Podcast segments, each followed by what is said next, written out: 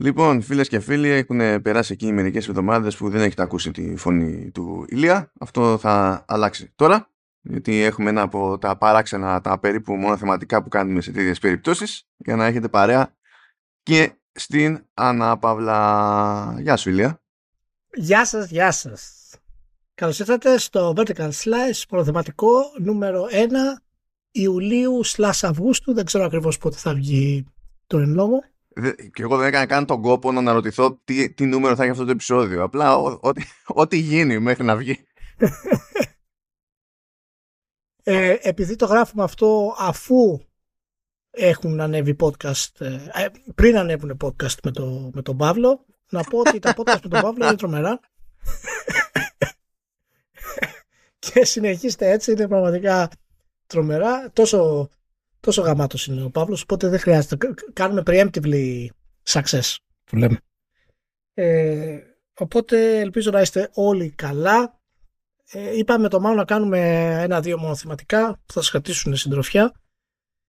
Ε, τα οποία θα κύψουν δύο τουλάχιστον αρχικά το ένα το έχουμε σίγουρο το θέμα το σημερινό το οποίο έχει να κάνει με τη πορεία γενικότερα των exclusives και τη σημασία των first parties σήμερα μετά από όλα αυτά που έχουν γίνει και τις ε, νέες πληροφορίες που έχουν βγει στο φως από την ακροματική διαδικασία ε, με το δικαστήριο ανάμεσα στην, στην FTC και στη Microsoft την πορεία της Nintendo τα, τα νούμερα για τα κόστη ανάπτυξης των, των first party της Sony τι σημαίνουν αυτά τα πράγματα και εν τέλει εάν πραγματικά υπάρχει νόημα, κάποιο νόημα στη δήλωση του, του Ναντέλα, της Microsoft που λέει εγώ, εγώ δεν θέλω exclusives, θα ήταν καλύτερο να μην έχουμε exclusives κτλ. Τώρα, ε, γιατί το κάνουμε αυτό, το κάνουμε αυτό γιατί στη, ε, ενώ πάντα ήταν σημαντικά τα exclusives και τα first parties, ε, είναι δεδομένο, στην προηγούμενη γενιά μάλλον ήταν η στιγμή που η Sony κατάφερε και έφερε όλα τις τα κομμάτια να λειτουργούν άψογα και δημιούργησε μια σειρά από first party τα οποία ε, ήταν και πολύ επιτυχημένα αλλά και αρκετά σε αριθμό ώστε πραγματικά να στηρίξουν τη φιλοσοφία τους ολοκληρωτικά ε, κατ' όπως κάνει η Nintendo εδώ και δεκαετίες. Και αυτόματα αυτό έχει δημιουργήσει πάρα πολύ άγχος και πίεση γενικά στη βιομηχανία αλλά ανέβασε και στο κόκκινο το φαμποενισμό που νομίζω ότι δεν έχουμε ξαναδεί τέτοιο επίπεδο φαμποϊσμό από τους φίλους της Sony ε, στην ιστορία της βιομηχανίας. Και συμπεριλαμβάνω μέσα φυσικά και τις εποχές της Nintendo versus Sega. Όχι απλά ότι ήταν ε, ξέρεις, λιγότερο σε ένταση αλλά ξεπερνάει πιστεύεις η ένταση αυτού του, του φανμποϊσμού εκείνο το φοβερό φαινόμενο που λέγεται ανακοίνωση χρονικής αποκλειστικότητας του, του Rise of the Tomb Raider. Που είχε γίνει. Ναι, ό,τι να είναι, το σύστρικλο είχε γίνει τότε. Ναι, ναι. Οπότε πάρτε καφεδάκι, ε, δροσεστείτε, νεράκι, ό,τι γουστάρετε, πάτε ένα παγωτάκι ωραίο, αράξτε. Γιατί έχουμε πολλά να πούμε και ελπίζουμε να φτάσουμε σε ένα ωραίο συμπέρασμα που να σας δώσει και μια άλλη οπτική για το πώς θέλουμε εμείς τουλάχιστον να λειτουργεί η βιομηχανία κάτω από ένα πιο υγιές πρίσμα. Εγώ θέλω να θέσω ένα baseline για το mood στο οποίο βρίσκομαι αυτή τη στιγμή. για να ξέρετε ότι ό,τι και αν με ενοχλήσει στην πορεία μάλλον συνδέεται με όλα τα υπόλοιπα. Είμαι σε μια, είμαι σε μια εβδομάδα ηλία όπου, πώς να σου πω, η Δευτέρα μου ξεκίνησε με φάση θες πέρα από τις υπόλοιπες υποχρεώσεις που είχες στη Δευτέρα να φορτωθείς και ε, δουλειά μία μισή εργάσιμη που πρέπει όμως να βγάλεις σε μία εργάσιμη. Έτσι ξεκίνησε η εβδομάδα. Η τρίτη μου πήγε κάπως αλλιώς. Ήταν θυμάσαι κάτι δουλειές που είχες για Τετάρτη; Ε, πώς θα σου φαίνονταν να τις κάνεις Τρίτη; Και πάρε από άλλη μεριά, πάρε αυτή την έξτρα δουλειά που κανονικά θα παρέδιδες αύριο, την επόμενη μέρα. Αλλά ρε εσύ δεν γίνεται να σου χτίσει λίγο για να μην έχω εγώ που σου δίνω αυτή τη δουλειά αύριο ε, ε, να τραβιέμαι την ώρα που θα είμαι στο πλοίο. Μια χαρά. Έχουν, πέσει κάτι, κάτι τέτοια. Ε, αποφασίζει το, το Netflix να με βοηθήσει να, ε, να δω μια νέα σειρά που φαντάζεται ότι με ενδιαφέρει και η εφαρμογή για να με, βοηθ... να με οθήσει αντί να κατεβάσει το πρώτο επεισόδιο μιας σειράς που δεν έχω δει καθόλου κατεβάζει το δεύτερο επεισόδιο αυτόματα. και θέλω, να σου πω Ηλία ότι σε αυτό το επεισόδιο, αυτό, σε αυτή τη σειρά, στο πρώτο επεισόδιο αυτό που συμβαίνει είναι ότι είναι η πρωταγωνίστρια και μέσα σε μία μέρα τα ακούει στη δουλειά, τη, την παρακολουθεί ένα στόκερ ανώμαλος, ξέρω εγώ τι διάλογο είναι εκεί πέρα, μαθαίνει ότι το αμόρε της είναι παντρεμένος που περιμένει παιδί και επίσης ότι έχει τρεις μήνες ζωής. Το mood είναι αυτό. Αυτή είναι η εβδομάδα. Okay. Αυτό, είναι αυτό ακριβώς είναι, είναι το mood οπότε πηγαίνουμε είναι όλα πόμπα. πόμπα είμαι τώρα στο, yeah, στην τέταρτη, το τέταρτη δόση εσπρέσο με άδειο στο μάχη δεν υπάρχει καμία ελπίδα. Οπότε μπορούμε να μιλήσουμε όντως στα σοβαρά. Μάλιστα. Καλή τύχη. Για πάμε. Θες να το ξεκινήσουμε, φαντάζομαι, τι, θες να το πιάσεις από Nintendo ή θες να το πιάσουμε από εποχή PlayStation και έτσι. Κοίτα, καταρχάς να, να, πούμε, να, να πούμε το, το, το βασικό premise, τη, τη, τη βασική ας πούμε, κατάσταση τι ισχύει στη βιομηχανία. Έτσι και νομίζω και, και οι φίλοι που μας ακούν ξέρουν ότι ιστορικά η, η βιομηχανία από τότε που η Nintendo επανέφερε τα πράγματα σε μια ανωδική πορεία ε, πάντα ε, είχε, είχε πρόσβαση σε first party και exclusives. Ήταν βασικά κομμάτια τα οποία κινούν μια κονσόλα και γενικότερα το, την αγορά έτσι. Αυτό δεν έχει αλλάξει μέσα στην πορεία της ιστορίας γενικότερα. Και η Sony έχτισε την ίδια κατάσταση φυσικά έχοντα third party exclusives πέρα από ορισμένα μικρά first party μέχρι ε, το PlayStation 4 και το ίδιο προσπάθησε να κάνει και η Microsoft. Όχι τόσο καλά, αλλά τουλάχιστον το προσπάθησε. Έχτισε εν τέλει μια, μια βιβλιοθήκη η οποία είναι καλή. Δεν έχει καταφέρει να την ε, αξιοποιήσει στο, στο έπακρο από το 360 και μετά. Και τώρα βρίσκεται σε μια πτώση. Για μπορείς να πεις ότι στην ουσία ακόμα στο χτίσιμο της βιβλιοθήκης είναι. Δηλαδή... Ναι, ναι. Έχει ακόμα. Εγώ θέλω να, εγώ, εγώ θέλω να θέσω ένα, ένα βασικό ερώτημα. Ε, μάλλον ε, ε, είναι και ρητορικό το, το ερώτημα αυτό, αλλά ισχύει, ισχύει σήμερα. Πώς γίνεται σήμερα να έχουμε ακόμα exclusives τα οποία είναι timed exclusives σε μία κονσόλα και αυτό να παίζει τόσο μεγάλο ρόλο όσο άλλοτε. Με, από ποια έννοια το λέω; Το λέω από την έννοια ότι υπάρχει τόση πολύ πρόσβαση πλέον σε παιχνίδια και σε, σε είτε μέσω PC είτε μέσω multiplatform κτλ. Όπου πλέον δεν έχουμε αυτή την ανάγκη ότι όχι πρέπει να πάρω αυτή τη συγκεκριμένη κονσόλα για να παίξω αυτό το παιχνίδι. Ακόμα και το Final Fantasy 16 παραδείγματος χάρη είναι timed exclusive, θα βγει στο, στο Series X από κάποια στιγμή και μετά. Καλά, κοίτα, κράτα, κράτα ένα τέτοιο γιατί υποτίθεται για ένα χρόνο ήταν και καλά το, η αρχική περίοδος αποκλειστικότητας και για το remake του 7 και το βλέπεις που δεν είναι τόσο καιρό. Ναι, ναι, ναι, όχι. Ε, εν, εν τέλει θα γίνει, αλλά, αλλά, αλλά ούτως ή άλλως το, το θέμα είναι ότι αυτή η πληθώρα των ε, timed exclusives που έρχεται, που είναι το καινούριο κομμάτι που έχει γίνει ε, σε αυτό, φαίνεται ότι από τις εταιρείες θα αντιμετωπίσουν πλέον περισσότερο, τουλάχιστον από τη Sony που το κάνει πολύ περισσότερο από άλλες, ως marketing tool παρά ως ουσιαστικό content στη, στην κονσόλα τους. Και δεν ξέρω αν αυτό μπορεί, μιας και μιλάμε τώρα για, για τη Sony, εάν αυτό μπορεί να το κάνει ποτέ η Microsoft. Και αν, και αν η αγορά είναι τέτοια όπου η Microsoft δεν θα μπορέσει ποτέ να το έχει αυτό το πράγμα ανταγωνιστικά με τη Sony. Οπότε η έννοια του exclusive, του timed exclusive και ξεκινάω από εκεί γιατί είναι η πιο καινούργια έννοια. Πώς τη βλέπεις σαν επιχειρηματική τακτική; Κοίτα, αυτό θέλει... Αυτό είναι, δεν είναι. Δεν είναι καν ρητορικό το ερώτημα. Αυτό είναι, αυτό είναι πολύ μεγάλη υπόθεση.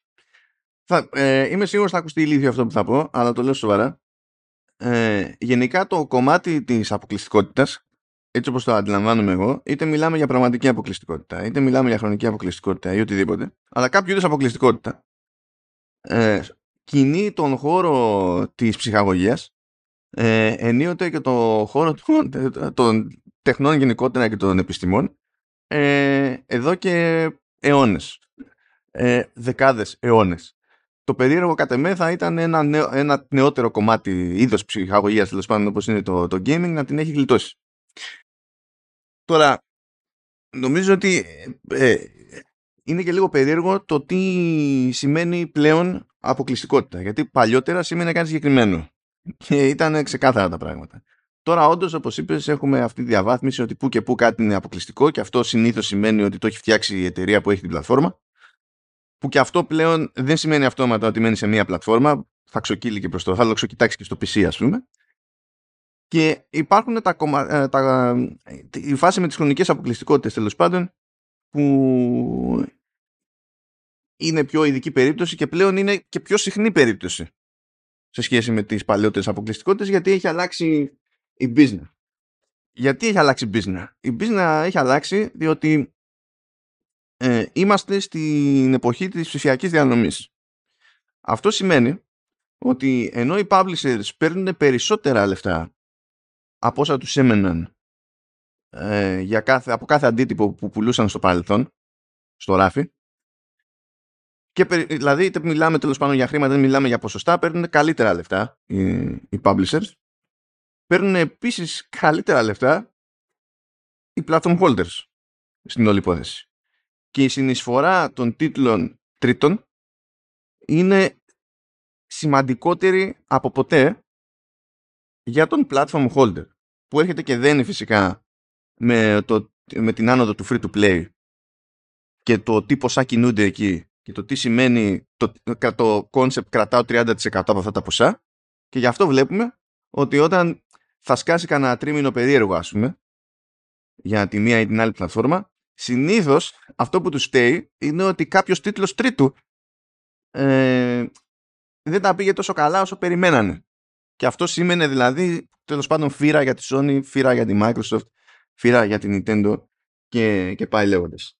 Αυτό τώρα βάζω ένα πλαίσιο γενικό από το κομμάτι της business, γιατί προφανώς και παίζουν ρόλο αυτά τα πράγματα. Πιο on point στο, στο ερώτημά σου, ε, ναι, θεωρώ ότι ε, είναι και θέμα marketing όλες αυτές οι αποκλειστικότητες σε βαθμό πλέον που σχεδόν γι' αυτό και μόνο δικαιολογούν το έξοδο. Δηλαδή, είναι πιο εύκολο ως Sony, ως Microsoft, ως Nintendo να πεις θα τα χώσω εγώ κάπου διότι και να μην πουλήσει παπάδες το παιχνίδι εγώ θα έχω κερδίσει ως brand την εντύπωση που θέλω να έχω κερδίσει και αυτό μες στο κεφάλι μου έχει μια αξία η οποία είναι ξέχωρη από το τζίρο του παιχνιδιού και το τι θα μου αποφέρει εμένα με ποσοστώσεις ή οτιδήποτε Προφανώς αλλάζουν οι ισορροπίες και ο platform holder μπορεί να κάνει τέτοιες κινήσεις που για έναν publisher δεν έχουν κανένα νόημα. Publisher, δηλαδή, πρόσωπο. Μπορεί να, ο publisher δεν μπορεί να κάνει commit σε μια παραγωγή, εσωτερική ή εξωτερική, τα λεφτά που θα κάνει ο platform holder. Γιατί ο publisher βλέπει μόνο τα λεφτά από το παιχνίδι, ενώ ο platform holder ε, ε βλέπει και το τι κερδίζει σε επίπεδο πίστης, ας πούμε, του καταναλωτή, μεριδίου αγοράς κτλ. Οπότε, όταν λέμε τα 200 εκατομμύρια που κάνει το Α ή το Β της Sony ε, για την ανάπτυξη, η Sony έχει λόγο να τα δώσει. Όχι έχει τα λεφτά να τα δώσει, έχει λόγο να τα δώσει που άλλοι που δεν έχουν δική τους πλατφόρμα δεν μπορούν να το δικαιολογήσουν ακόμη και αν τα έχουν. Το time exclusive, συγγνώμη, και γι' αυτό ξεκινάμε ε, από εκεί που είναι το πιο νέο κομμάτι της όλης αυτής της ε, διαδικασίας. Ξεκίνησε ουσιαστικά από την, από την προηγούμενη γενιά ως πιο διαδεδομένη πρακτική. Και είμαι σίγουρος ότι η, το, το, το πόσο ο κόσμος αντιλαμβάνεται την σημασία και την αξία μιας κονσόλας μέσω του Timed Exclusive είναι πάρα πολύ σημαντικός σαν έξτρα παράγοντας πώλησης. Γιατί από τη μία έχεις τα κλασικά τα οποία έχουν να κάνουν με τα first party και τα third party exclusives και γενικά δηλαδή το, τη βιβλιοθήκη ας πούμε των games και το τελευταίο κομμάτι που κάποιος θα δει είναι ότι κοίτα να δεις στην επόμενη γενιά θα βγει νέο Final Fantasy θα βγει μπορεί νέο Persona θα βγει νέο μπορεί νέο Automata αυτά η Sony θα τα έχει time exclusive κατά πάσα πιθανότητα. Οπότε καταλαβαίνεις ότι δεν μπορούμε να πάμε σε άλλη κονσόλα. Δηλαδή με αυτόν τον τρόπο δημιουργεί, βγάζει ένα τελικό ρίσκο στην απόφαση του καταναλωτή για όσους είναι λίγο δεξιά και αριστερά στο που, στο που θα πάνε. δεν έχει απαραίτητα σημασία αν όλα αυτά θα γίνουν εν τέλει. Μπορεί να γίνουν, μπορεί όχι, αλλά επειδή υπάρχει το background από πίσω, γιατί όλοι αυτοί οι τίτλοι ήταν αποκλειστικά στην, ε, όταν κυκλοφόρησε στην προηγούμενη γενιά, όπως παραδείγματος χάρη και τον Ήρωα Τομάτα, για κάποιο καιρό. Όλα αυτά παίζουν πολύ μεγάλο ρόλο στον καταναλωτή σήμερα, όπου το νούμερο ένα πράγμα που θέλει είναι το περιεχόμενο φυσικά έτσι και την υψηλή ποιότητα των, ε, των games. Και αυτό το κομμάτι το ξεκίνησε η Sony περισσότερο και δεν μπορούσα ποτέ να καταλάβω γιατί και δεν έχω μπορέσει να καταλάβω γιατί η Microsoft φαίνεται τόσο ανενεργή σε αυτό το κομμάτι. Και από τη μία φυσικά μπορεί όντως να έχουν υπάρξει προσπάθειες να γίνει κάτι τέτοιο. Αλλά εντάξει, αν πούμε ότι στην Ανατολή δεν έχει τις άκρες να κάνει time to exclusive. Είναι, είναι θεμητό αυτό και τώρα γνωρίζουμε. Και για τη Microsoft είναι ακριβότερη υπόθεση. Η Sony χρειάζεται να δώσει λιγότερα λεφτά για να ακριβώς, καβατζώσει το ίδιο παιχνίδι. Αλλά, αλλά φαίνεται ότι ακόμα ε, είναι στη διαδικασία ότι εάν θέλει να κάνει κάτι πρέπει να το κάνει exclusive είναι δηλαδή ένα, ένας σκαλί πιο πίσω γιατί το Time Exclusive είναι μια πιο εξελιγμένη μορφή ε, επιχείρησης όσον αφορά τα exclusive γενικά. Και η Microsoft είναι πίσω ακόμα στο ότι OK, okay, θα κάνουμε exclusive το Stalker παραδείγματος χάρη. Γιατί χρειαζόμαστε παιχνίδια, χρειαζόμαστε υλικό κτλ. Κοίτα, πάντως δεν είναι ότι η Microsoft δεν κάνει timed. Απλά τα κάνει, κάνει η, η Microsoft φαίνεται τώρα, πώς να σου πω, από πεποίθηση, από γκαντιμιά στα υπόλοιπα μέτωπα, ε, το κάνει πιο συχνά με διαφορετικών μεγέθων, μεγεθών παραγωγές που σκάνε στο, στο Game Pass. Συνήθως πηγαίνει και το δένει κάπως έτσι. Κάνει μια συμφωνία για το Game Pass και μπορεί να την ταιριάξει με, με χρονική αποκλειστικότητα. Αν δεις δηλαδή σε απόλυτους αριθμούς κάνει τέτοια deals. Απλά δεν κάνει deals αυτού του μεγέθους που κάνει η Sony. Ναι, ναι μα, μα, αυτό είναι το θέμα ότι τα deals που, που κάνει η Microsoft δεν είναι κανένα να, την, να τις πρόξουν. Εκεί είναι δηλαδή το όλο ψωμί. Δηλαδή χρησιμοποιεί το μηχανισμό του timed exclusive απλά εκεί που μπορεί και δεν μπορεί να πάει παραπάνω σε αυτό το κομμάτι. Και η Sony το έχει, το έχει κάνει αυτό το πράγμα και μάλιστα το έκανε και σε αυτή τη γενιά. Έχει ξεκινήσει να το κάνει και σε αυτή τη γενιά. Κάτι το οποίο ε, τη ταιριάζει απόλυτα γιατί ιδιαίτερα από την προηγούμενη γενιά και τώρα η Ιαπωνική σχολή έχει πραγματικά ανέβει, ανέβει σε πολύ μεγάλο επίπεδο μου, κάνει, μου είχε κάνει και λίγο εντύπωση, να σου πω την αλήθεια, που δεν είχε τρεις μήνες αποκλειστικό το Elden Ring Με όλη αυτή τη θυμολογία που παίζονταν πάντα, ότι η Sony εξαγοράζει. Τη... Που έχει και μερίδιο στη From, έτσι. Ακριβώς, ακριβώς. Οπότε καταλαβαίνεις πόσο μεγάλη μπίζνα ήταν που η From είπε: Όχι, δεν μπορώ να το κάνουμε αυτό παραδείγματο χάρη για το, ε, για το Elden Ring. Αλλά δεν θα μου έκανε εντύπωση αν το Elden Ring ήταν τρεις μήνες παραδείγματος χάρη, τέσσερις μήνες ε, αποκλειστικό, όχι παραπάνω, αποκλειστικό στο PlayStation και αυτό έσπροχνε 5 εκατομμύρια κονσόλες ας πούμε σε τρεις μήνες.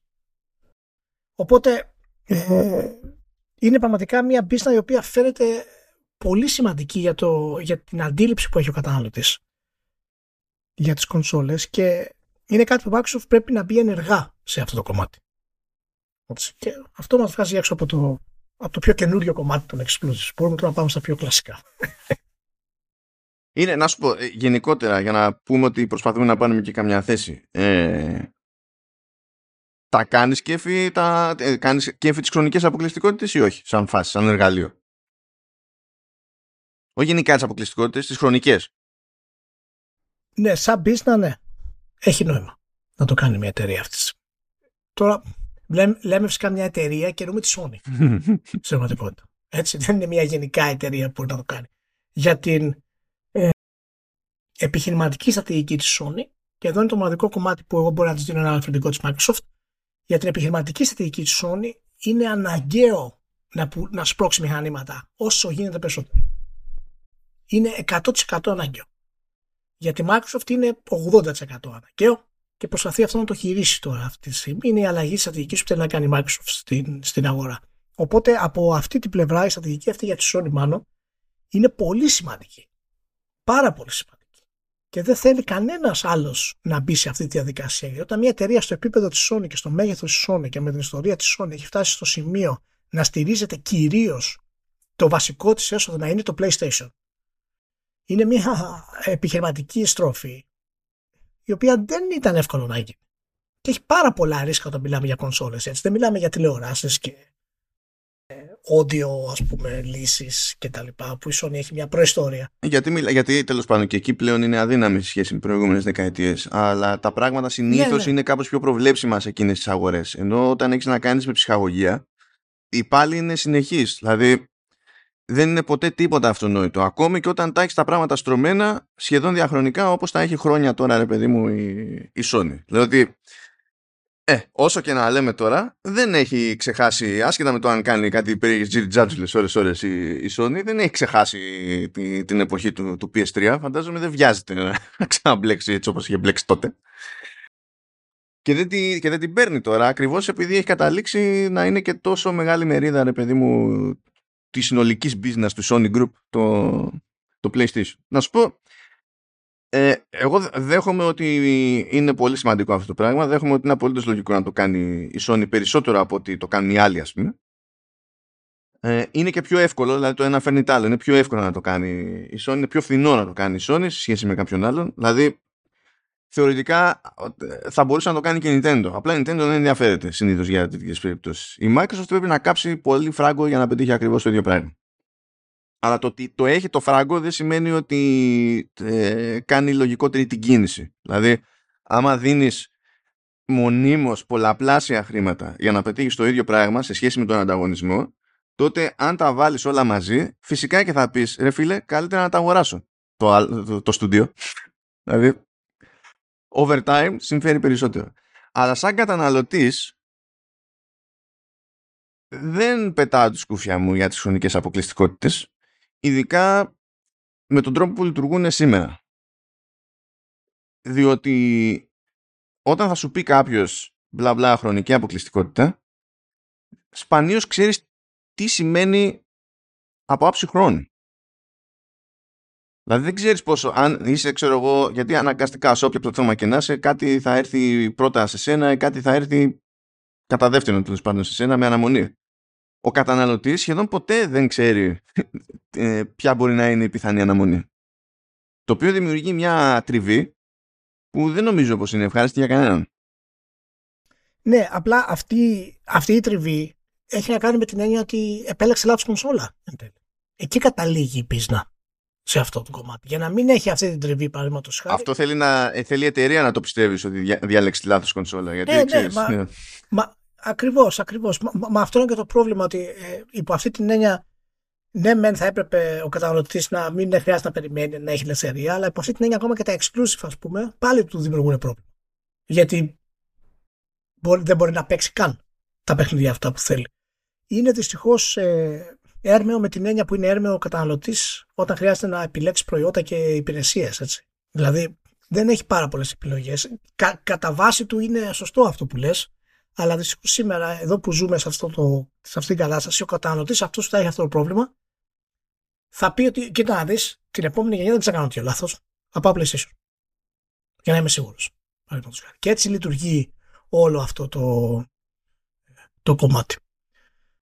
Εντάξει, δεν, δεν θα το θεωρώ ότι είναι απαραίτητο όμως, γιατί και κάθε πλευρά, ειδικά η Sony, ας πούμε, ε, ξέρεις, έχει ρε παιδί μου και ολόκληρο ρόστερ από IPs και τα λοιπά για να σε, για να σε κρατήσει. Όλοι προσπαθούν να σε κρατήσουν με, με, με τέτοιου είδους πράγματα. Δηλαδή δεν είναι ο μονόδρομος. Οπότε θα μπορούσε να, κάνει, να κάνει τις χρονικές αποκλειστικότητες και η Sony και η Microsoft και όποιος θέλει, αλλά τουλάχιστον στην επικοινωνία τους να μην είναι, πώς να σου πω, το, το, το ίδιο πώς να το πω τώρα, δεν μου έρχεται, ξεβολευτική προς, το, προς τον καταναλωτή. Τουλάχιστον να καταλαβαίνει πιο εύκολα ο καταναλωτής ε, τι τον περιμένει σε κάθε περίπτωση. Και στη μία μεριά και στην άλλη μεριά. Δηλαδή θέλω να πω και να είναι ξεκάθαρη η Microsoft όταν κάνει κάποιο κονέ με τρίτο ότι ξέρω εγώ αυτό θα κρατήσει ένα χρόνο. Και να είναι ξεκάθαρη η Sony με το, σε ανάλογο σενάριο. Νομίζω ότι θα πετύχαιναν ακριβώς το ίδιο πράγμα γιατί αυτός που δεν μπορεί να κρατηθεί δεν θα μπορέσει να κρατηθεί ε, και δεν χρειάζεται ιδιαίτερο επιχείρημα γι' αυτό. Βλέπουμε τι γίνεται συστηματικά με pre-orders στην ψηφιακή εποχή που δεν έχει κάποιο συγκλονιστικό νόημα. Δηλαδή, φάση θα τελειώσουν τα ψηφιακά αντίτυπα, δεν πάει αυτό.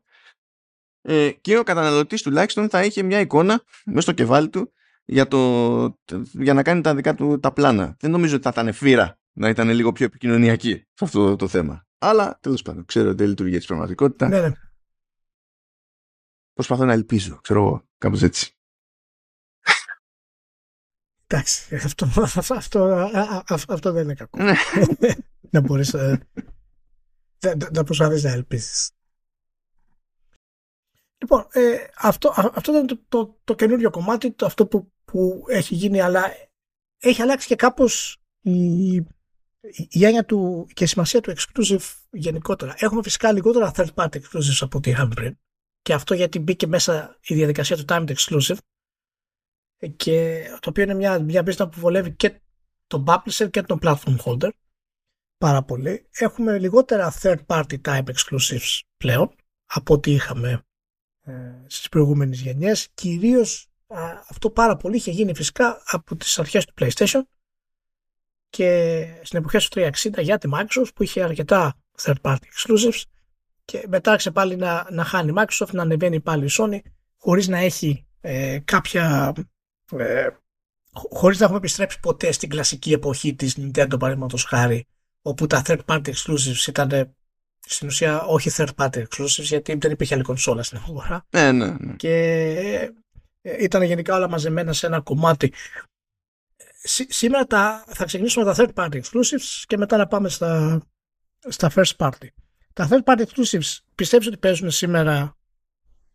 τόσο σημαντικό ρόλο όσο, όσο παίζανε παλιότερα; Ή τα first party έχουν φτάσει σε τέτοιο επίπεδο που εάν δεν έχεις τα first party έτσι όπως είναι η κατάσταση είναι πολύ δύσκολο να, να προσελκύσεις και third party γιατί έτσι οι πωλήσεις σου στην κονσόλα θα είναι μικρότερες. Και είπαμε ένα από τα πράγματα τα οποία δημιουργεί πρόβλημα στα third party exclusives είναι ότι μπαίνει το time exclusivity μέσα, το οποίο είναι μια ντεμίληση. Αλλά third party exclusives με την παραδοσιακή έννοια έχουμε πολύ λίγα και ενδιάμεσα μπαίνει η επιλογή του PC πλέον. Που για κάποιο λόγο το PC δεν θεωρείται ότι είναι ανταγωνιστικό σε τίποτα όσον αφορά τις, ε, τις κονσόλες. Παραμένει πραγματικά μία έκδοση του PC. Το, το, PC, το PC έχει πλάκα διότι από την άποψη ότι κυριολεκτικά βασίζεται και σήμερα και σήμερα, διότι μπορεί να, τα πράγματα να είναι πιο ανοιχτά σήμερα, αλλά πάλι δεν είναι ότι καλύπτονται όλες οι τρύπες όποτε κάνει κέφι ο, ο gamer. Ε, και σήμερα θεωρείται αυτονόητο ότι στο PC δεν θα έχεις κάποιον αρκετά τρελό να κάνει επίπεδου παραγωγές σαν αυτά που βλέπουμε που ξεκινάνε ως αποκλειστικότητες για κονσόλες. Και θεωρείται αυτονόητο ότι ως PC gamer θα μείνεις εκτός από κάτι τέτοιους τίτλους. Θεωρείται αυτονόητο. Αλλά ο PC gamer δεν ενοχλείται αρκετά τις περισσότερες φορές ώστε να πει ότι τέλος πάντων ε, πάω να είμαι PC gamer. Δεν λέμε τώρα να το παίζει δίπορτο, αυτό είναι άλλο σενάριο. Έτσι. Οπότε, κατά μία έννοια, όλο το κομμάτι του PC gaming είναι λες και είναι ένα κομμάτι της αγοράς που δεν ενδιαφέρθηκε ποτέ επαρκώς για ας το πούμε το φαινόμενο των αποκλειστικών τίτλων. Μου φαίνεται πάρα πολύ αστείο διότι γενικά όλη η αγορά θεωρεί αυτονόητο ότι είναι πολύ σημαντική υπόθεση τα, τα αποκλειστικά. Εγώ θα συμφωνήσω πάντως ότι είναι σημαντική υπόθεση τα αποκλειστικά και θα, θα πω ότι ε, είναι και παίζει να είναι τελικά και σημαντικότερα από ποτέ. Γιατί στην περίπτωση της Nintendo, ας πούμε, έλεγες να, δεν υπήρχε άλλη κονσόλα, ήταν και σχεδόν συγκυριακό ότι θα βγει ένα παιχνίδι εκεί πέρα. Δηλαδή θα έλεγε ο άλλος, πού, πού άλλο να το βγάλω. Δεν έχει κανένα νόημα, θα το βγάλω εκεί. Ε, δεν χρειαζόταν καν δηλαδή να πάει κανένας να τους τάξει κανένα, κανένα φράγκο. Αν, αν πάμε αντίστοιχα, ας πούμε, στην εποχή του PlayStation 2, θα έλεγε κάποιος να κάνει Πού θα το βγάλω, εκεί θα το βγάλω. Δεν χρειάζεται κάποια άλλη προσπάθεια. Τώρα το πράγμα όμως δεν είναι έτσι. Οπότε έχει ένα νόημα και για ε, τον, τον οποιοδήποτε παίκτη τέλος πάντων να μπαίνει στη διαδικασία και να τα κυνηγάει αυτά τα πράγματα. Αλλά το third party exclusive δεν έχει τη βαρύτητα πιστεύω που είχε κάποτε και ούτε, και ούτε πρόκειται να την ξαναέχει. Διότι τα, οι τρίτοι έρχονται, φεύγουν, όλα αυτά μπορεί να είναι one-off κτλ. Οπότε θα στηρίξεις το brand και τη δύναμή του σε αυτά που μπορείς να κάνεις εσύ εσωτερικά, αναγκαστικά. Δεν είναι τυχαίο που πηγαίνουν και αγοράζουν στούντιο.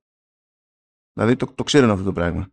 δηλαδή για τον ίδιο λόγο που και η Netflix δεν ξύπνησε μια μέρα και ε, έχασε ένα στοίχημα με κάποιον και είπε «Όχι, τώρα πρέπει να κάνω δικές μου παραγωγές. Έκανε δικές της παραγωγές επειδή ήθελε, εφόσον σε ενδιαφέρει κάτι, να είσαι αναγκασμένος να πας εκεί. Αυτό είναι το, αυτό είναι το concept.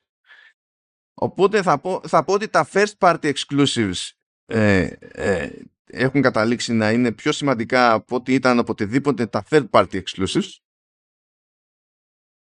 αλλά τέλος πάντων δεν ξεγράφω και τα third party exclusives ακόμη. Όχι, απλά βλέπουμε ότι ε, τα, να, να εξηγήσουμε ότι μιλάμε πάντα για third party exclusives τα οποία έχουν δύναμη να κινήσουν κονσόλες. Έτσι. Και, ή να δημιουργήσουν ένα τόσο πολύ δυνατό trend, marketing, ε, γύρω από το όνομα μιας κονσόλας. Ένα χαρακτηριστικό παράδειγμα πρόσφατο ήταν το, ε, το, το Stray. Το Stray ε, προερχόταν φυσικά από την Αναπούρνα που είναι μια δημιουργική ανερχομένη δύναμη, αλλά ε, δεν είναι τίτλος που μπορεί να, να σπρώξει κονσόλα.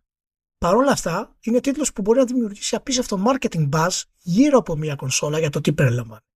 Και αυτό ήταν time exclusive, παραδείγματος χάρη. Mm. Χαρακτηριστικές δυνάμεις των developers στην ιστορία και των publishers ε, και κυρίως μιλάμε για, για ιαπωνικές με την έννοια ότι η Sony έχει πολύ μεγαλύτερη πρόσβαση σε αυτές ε, κλασικά third party exclusive ε, είχαμε μετρημένα στα δάχτυλα του νέου χεριού που μείνανε exclusive. Δηλαδή ένα από τα, ένας από που πραγματικά κράτησε περισσότερο από ποτέ ήταν το Persona το 5 για το PlayStation 4 που βγήκε στο PC και εν τέλει κατέληξε μετά από χρόνια να είναι στο Xbox Series X. Και ακόμα και οι Atlus έτσι, η Capcom, η Square Enix, Pro Software είπαμε, δεν βάζουν τα παιχνίδια τους να είναι τελείως αποκλειστικά πλέον. Εκτός και αν υπάρχει πραγματική ας πούμε χρηματοδότηση. Ένα, ένα παράδειγμα αυτού είναι το Death Stranding. Όπου αυτό έγινε, η συμφωνία που έγινε με το Death Stranding ήταν πολύ παραδοσιακή. Κλασική. Δηλαδή ήρθες μια ιδέα, πολύ ωραία, θα το βάλεις και θα το έχεις ε, αποκλειστικό μόνο στην κονσόλα μας. Και όπως είπα μετά βγήκε στο PC βέβαια, το οποίο δεν έχει ένα πρόβλημα. Ε, ε, ε, εδώ θα, βγει, εδώ θα βγει σε Mac και δεν θα έχει βγει σε Xbox. Θα βγει σε Mac. Ακριβώς, ακριβώς, ακριβώς. Και συνεχίζεται έτσι και το sequel, το οποίο θα είναι αποκλειστικό. Αυτές οι περιπτώσεις είναι ελάχιστες πλέον. Και δεν ξέρω αν, αν η business σε αυτό το κομμάτι δημιουργεί πρόβλημα στους ε, developers με την έννοια ότι πού θα βρούμε ας πούμε τα fans για να φτάσουμε σε αυτό το επίπεδο. Γιατί φαίνεται ότι είναι και επιλογή των εταιριών να μην πηγαίνουν προς τα εκεί. Και αναρωτιέμαι μήπως η βασική αιτία είναι ότι υπάρχει μια έτσι τεχνητή αύξηση της σημασίας των first party. Και το λέω με ποια έννοια. Το, από τη μία έχουμε τη Sony, τα οποία λέμε ότι τα first party είναι το α και το ω. Το οποίο αυτό έχω, έχω επιχειρήματα ενάντια σε αυτό, μετά που θα μιλήσουμε για τα first party. Και βλέπουμε ότι η κονσόλα πάει σφαίρα γενικά έχοντας και καλά first party. Απ' την άλλη βλέπουμε τη Microsoft, η οποία περιμένει first party, αλλά δεν είναι νεκρή πάει πολύ ικανοποιητικά σε, με, με, υπό τη λογική ότι δεν έχει first party τα τελευταία δύο-τρία χρόνια σημαντικά. Σε παλιότερες εποχές, και το θυμάσαι αυτό παραδείγματος χάρη στην εποχή του GameCube, το μοναδικό πρόβλημα που είχαμε με την Nintendo ήταν ότι δεν είχε third party. Και λέγαμε η κονσόλα θα πεθάνει χωρίς third party. Ναι, και αυτό και Nintendo 64. Είχε 2 for 2, είχε ένα ωραίο σερί εκεί πέρα. Ακριβώς. Αυτή η σημασία που έπαιζε τότε στα third party, γιατί τα first party είχαμε πολύ δεδομένα τότε, ιδιαίτερα για την κατάσταση Nintendo. Αλλά αυτή η σημασία των third party που ήταν τότε στην εποχή ότι μπορούσε να κάνει break or make μια κονσόλα. Τώρα δεν είναι απαραίτητο ότι αυτό ισχύει όπως ισχύει πριν. Ναι και έχουν, έχουν αποδυναμωθεί και οι, οι publishers από την άποψη ότι τότε οι publishers μπορούσαν να πάνε και να σφίξουν το platform holder. Ναι. Ενώ τώρα ναι. δεν μπορούν να πάνε να το σφίξουν. Ως προς αυτό έχουν αποδυναμωθεί και επειδή έχει αλλάξει το ποιόν της business και επειδή οι, οι platform holders με εξαίρεση ενδεχομένως περισσότερο τη Microsoft έχουν κλείσει τρύπες και έχουν δικούς τους κράχτες. Δηλαδή, ακόμα και η Nintendo ας πούμε, επειδή το λένε μερικοί ε, περιπεκτικά ότι ο, βγάζει 500 παιχνίδια Mario, ε, το Mario με, ε, παιχνίδι tennis Mario, racing το, το kart δηλαδή, Mario, το whatever Mario, Mario RPG, something other Mario, ό,τι να είναι Mario κτλ. Αυτά τα έκανε επειδή βαριότανε η Nintendo, τα έκανε επειδή έφαγε δύο γενιές χωρίς third parties και έπρεπε να, να καλύψει κατηγορίες μόνη της και τις κάτσανε και τα συνεχίζει, έχει χτίσει μια παράδοση και πλέον δεν ενδιαφέρει καν τι θα κάνουν οι third parties από ένα σημείο και έπειτα. Δηλαδή έχει, έχει αυτή την πολυτέλεια αλλά δεν μπορούν να πάνε να τους σφίξουν πλέον. Δηλαδή η EA κάποτε μπορούσε να πάει να σφίξει ξέρω εγώ, τη Sega όταν η Sega ήταν μέγεθος. Μπορούσε να πάει να σφίξει την Nintendo. Τώρα τι να πάει να σφίξει η EA. Δεν μπορεί να πάει να σφίξει κανέναν. Η EA είναι, είναι bot, έχει το EA Play να είναι bonus perk στο Xbox Game Pass Ultimate. Ναι, ναι, αλλά ποια είναι η αιτία που έχει γυρίσει αυτή η αγορά σε αυτό το κομμάτι; Για ποιο λόγο τα third parties τα exclusives που κάποτε ήταν παντοδύναμα, ερχόταν μια, ε, μια μαμά ε, εταιρεία, μια Square Enix και σου λέει ότι θες Final Fantasy. Πρέπει να πληρώσεις. Γιατί τώρα γίνεται το ανάποδο. Δηλαδή η έννοια του, η έννοια του third party exclusive ε, έχει, έχει μειωθεί. Έχουμε, έχει αντικατασταθεί από τα timed exclusive και πλέον οι εταιρείε αυτές δεν έχουν αυτή τη δύναμη που είχαν πριν να θέσουν αυτά τα κομμάτια. Για ποιο λόγο πιστεύεις ότι έχει γίνει αυτή η στροφή σε αυτό το κομμάτι; Ε, γιατί έχουν τέτοιο, γιατί έχουν μεγαλύτερη δύναμη οι πλατφόρμες. Η πλατφόρμα, δηλαδή η Sony, Microsoft και η Nintendo ξέρουν ότι το μεγάλο τζέτζελο με ε, το εμπορικό με ένα παιχνίδι γίνεται ούτως ή άλλως τους πρώτους μήνες της κυκλοφορίας. Όταν θα πας και θα κανονίσεις κάτι για ένα χρόνο δηλαδή, εσύ αυτό που θες να πάρεις ως ζουμί, αυτή την κίνηση, θα το πάρεις. Παλιότερα, για να το πετύχεις αυτό το πράγμα, έπρεπε να δώσεις περισσότερα λεφτά και να, να παίξει κανονική αποκλειστικότητα. Τώρα ξέρεις ότι δεν χρειάζεται, μπορείς να τη βγάλεις φθηνότερα. Και ξέρεις ότι ο, ο άλλος ο publisher δεν μπορεί να σου πάει κόντρα. Γιατί χρειάζεται περισσότερο το φράγκο σου από ό,τι το χρειαζόταν τότε. Τότε σου κάνει χάρη και λέγεις για να σου κάνω αυτή τη χάρη, εγώ θέλω τόσα. Τώρα ο platform holder είναι που κάνει χάρη στο, στον publisher. Ακόμη και αν είναι μεγάλος ο publisher. Είχε αλλάξει τελείως η, η ισορροπία αυτή και πλέον υπάρχει και brand loyalty στις πλατφόρμες που τότε που ίσχυε ότι έπαιζε η παραγωγή τρίτου ως αποκλειστικότητα που είχε πολύ μεγάλο ρόλο και πολύ μεγάλη δύναμη τότε το, το brand ήταν το παιχνίδι που τιμούσε το σύστημά σου με την παρουσία του. Τώρα το brand είναι το σύστημά σου. Τώρα υπάρχει πίστη στο PlayStation, υπάρχει πίστη στο, στο Xbox, υπάρχουν ε, καημοί για συγκεκριμένες σειρές, συγκεκριμένα παιχνίδια κτλ. Αλλά το, το περιεχόμενο είναι κάτι το οποίο ξέρεις ότι μπορεί να μεταπηδήσει ανά πάσα ώρα και στιγμή όπου, όπου να είναι. Παλιότερα δεν ήταν έτσι. Αυτή είναι, αυτή είναι η, η αιτία για μένα η πρωταρχική και δείχνει τη μεγάλη στροφή που γίνεται στη βιομηχανία αυτή τη στιγμή. Οι third parties έχουν χάσει την, ε, τη δύναμη που είχαν την παραδοσιακή δύναμη που είχαν. Υπάρχουν ελάχιστες εταιρείες που έχουν αυτή τη δύναμη, αλλά είναι τόσο υψηλό το κόστος ανάπτυξης που εάν επιλέξουν μια πλατφόρμα θα χάσουν πλέον πολύ περισσότερα χρήματα από ό,τι ήταν πριν. Παραδείγματος χάρη, η CD Projekt, η Rockstar έχουν τη δύναμη, μέχρι και η Avisca, έχουν τη δύναμη να πούνε ότι το επόμενο Red Dead Redemption, το επόμενο Grand Theft Auto το επόμενο Witcher, το επόμενο FIFA, μπορώ να στο δώσω αποκλειστικό Sony ή Microsoft. Αλλά θα μου δώσει ένα δις. Δύο δις. Τρία δις. Και καταλαβαίνεις ότι αυτό είναι αδύνατο να το κάνει ένας, ε, μια εταιρεία έτσι όπως έχουν έρθει τα πράγματα. Οπότε και για να, για να μην χάσουν οι third parties τέτοιο επίπεδο ας πούμε την αποκλειστικότητα θα ζητήσουν υπέρογκα ποσά. Αυτό βέβαια όπως είπαμε δεν γίνεται. Άρα πηγαίνουμε στα time exclusive ή πολύ απλά ότι ε, έχουμε πλέον το multi-platform ως μια ε, κλασική ε, προσέγγιση. Γι' αυτό είπα πριν ότι μου φαίνεται ότι τα timed exclusives και τα γενικότερα exclusives που έχουν μειωθεί πάρα πολύ τα third party παίζουν πλέον πολύ περισσότερο το ρόλο του προωθώ το brand και καταλήγω σε αυτό που είπες ότι προωθώ την πλατφόρμα εν τέλει. Και αυτό ε, και ίσως μας δώσει και ένα ωραίο βήμα αυτό για να πάμε στα first party exclusive είναι το πρώτο σημάδι που βλέπουμε το ανερχόμενο αυτό consolidation που προσπαθούν να κάνουν οι εταιρείες μεταξύ τους. Δηλαδή, ακριβώς επειδή πλέον η πλατφόρμα παίζει μεγαλύτερο ρόλο από τον εκάστοτε publisher ή developer, η πλατφόρμα Sony έχει μεγαλύτερη αξία όταν έχει περισσότερο υλικό. Και έτσι έχουμε, έχουμε αρχίσει να έχουμε τις, ε, τις εξαγορές. Πριν δύο χρόνια που υπήρχαν φήμες και λέγανε όλοι «Ω, καταστροφόμαστε, γίνεται consolidation» κτλ. Και, και λέγαμε και εμείς από τότε ότι χαλαρώστε, δεν, δεν ισχύει αυτό με, έτσι όπως το αντιλαμβάνεστε. Είναι μια νορμάλ διαδικασία μιας βιομηχανίας που φτάνει στο απόγειο ας πούμε της, ε, ε της παρουσίας της στο, στην αγορά. Και αυτό είναι το τελικό στάδιο man.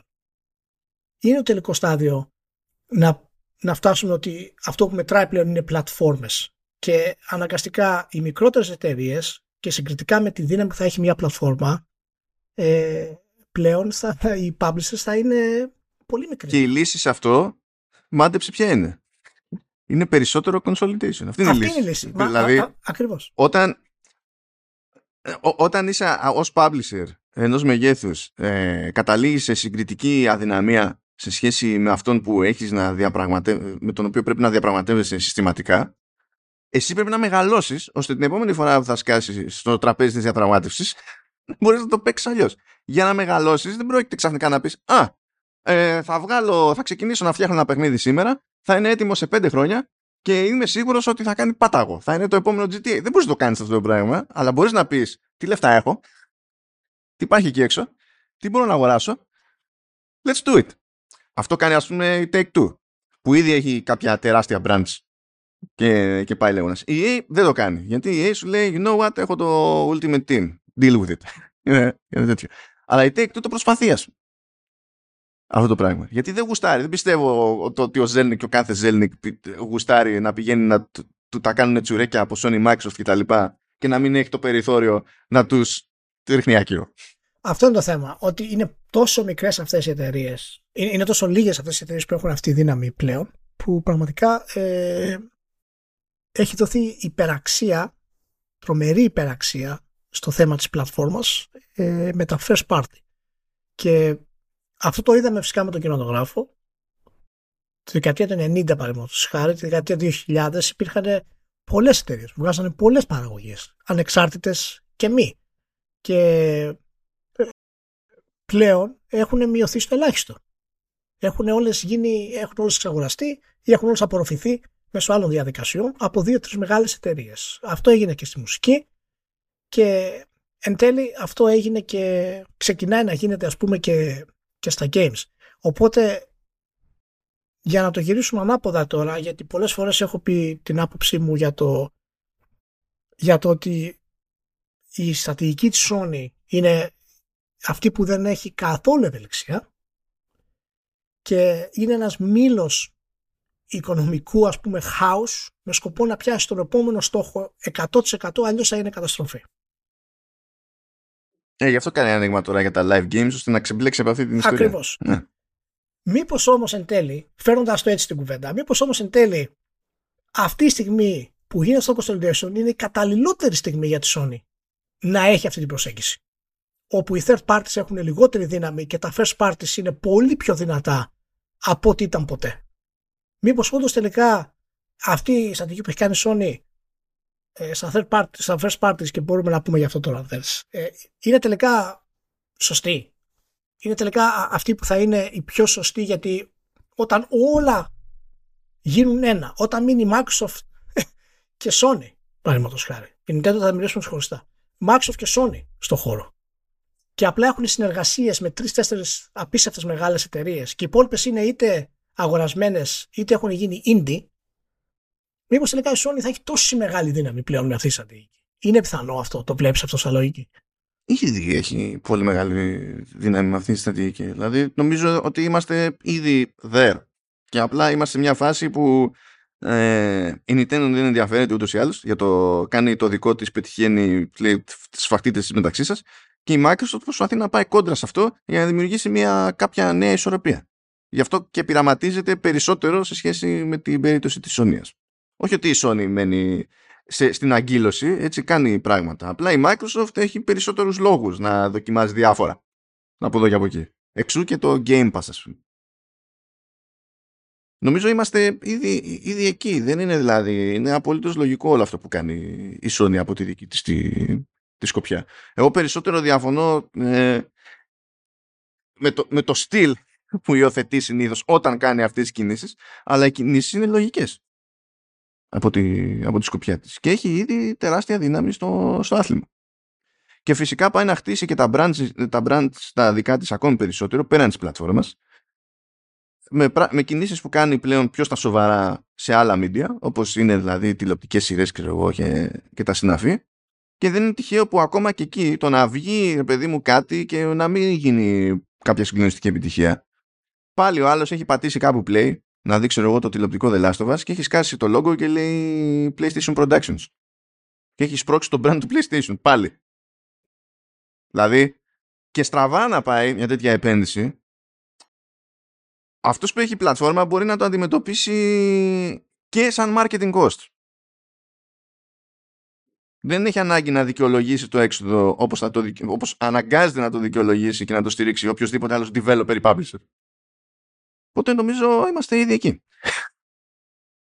Οπότε πιστεύεις στην ουσία ότι αυτή, αυτή η λογική που κάνει η Sony και τώρα είδαμε τα τελευταία νούμερα που βγήκανε για κόστος ανάπτυξης 200 ε, και εκατομμύρια τόσο για το Ragnarok όσο και για το Forbidden West ότι είναι, είναι η πιο σωστή λογική ή είναι η πιο σωστή λογική αυτό που πάει να κάνει η Microsoft που έχει τα first party ως το κερασάκι και όχι ως το κυρίως πιάτο; Νομίζω πρέπει, δηλαδή για να έχεις ταυτότητα πρέπει να είναι το κυρίως. Και αυτό από σπόντα ωφελεί και τους τρίτους. Αυτή είναι η πλάκα, διότι αν το κυρίως έχει δύναμη, τότε τραβάς κόσμο και μπορείς να φέρεις περισσότερα λεφτά και στους τρίτους. Μόνο και μόνο με την παρουσία τους στην πλατφόρμα σου.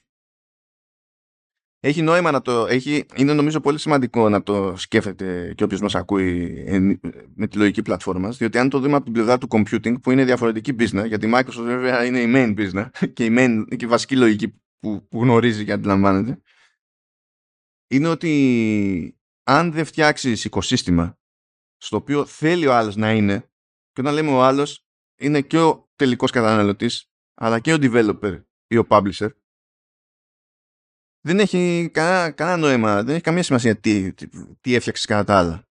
Πρέπει να τους φέρεις και για να τους φέρεις πρέπει να τους περάσουν την πόρτα. Και η πόρτα θέλει τελάλη, παιδιά. Δηλαδή, χρόνια τώρα, παραδοσιακά. Θέλει τελάλη. Έτσι λειτουργεί ο άνθρωπος δηλαδή, έτσι λειτουργεί ο άνθρωπος. Για τον ίδιο λόγο που ε, η πραγματικότητα παίρνει στα σοβαρά ε, έναν τυχαίο influencer που δεν, δεν ξέρει και ο ίδιος να σου πει ακριβώς τι κάνει ώρες ώρες. Και μην πεταχτεί κανένας ναι influencers υπάρχουν και σόι ναι προφανώς υπάρχουν και σόι αλλά μιλάμε τώρα για, το, για τους μέσους όρους. Για, το, για τον ίδιο λόγο παίζει και η εικόνα το ρόλο που έχει να παίξει στις περιπτώσεις. Δεν το γλιτώνει κανένας. Εγώ ακόμα είμαι δεν ξέρω. Ε, ε, δεν είμαι τόσο σίγουρος ακόμα. Ε, γιατί ναι μεν οι μηχανισμοί που χρησιμοποιεί αυτή τη στιγμή η βιομηχανία είναι πολύ κοντά στους κλασικούς μηχανισμούς που έχουμε δει και σε άλλες βιομηχανίες όταν γίνεται consolidation. Ναι μεν είναι μέρος του καπιταλιστικού μοντέλου. Παρ' όλα αυτά, επειδή, επειδή μιλάμε για games και επειδή υπάρχει πάρα πολύ μεγάλη ποικιλία σε games και πάρα πολύ διαφορετική πρόσβαση ε, στα games. Είδαμε παραδείγματος χάρη πώ οι εταιρείες έχουν τα προσωπικά τους stores. Είδαμε παραδείγματος χάρη ε, cloud υπηρεσίες. Είδαμε παραδείγματος χάρη το Game Pass. Είδαμε ε, παραδείγματος χάρη το PlayStation Now και τη μετάλλαξή του. Υπάρχουν πολλές καταστάσεις.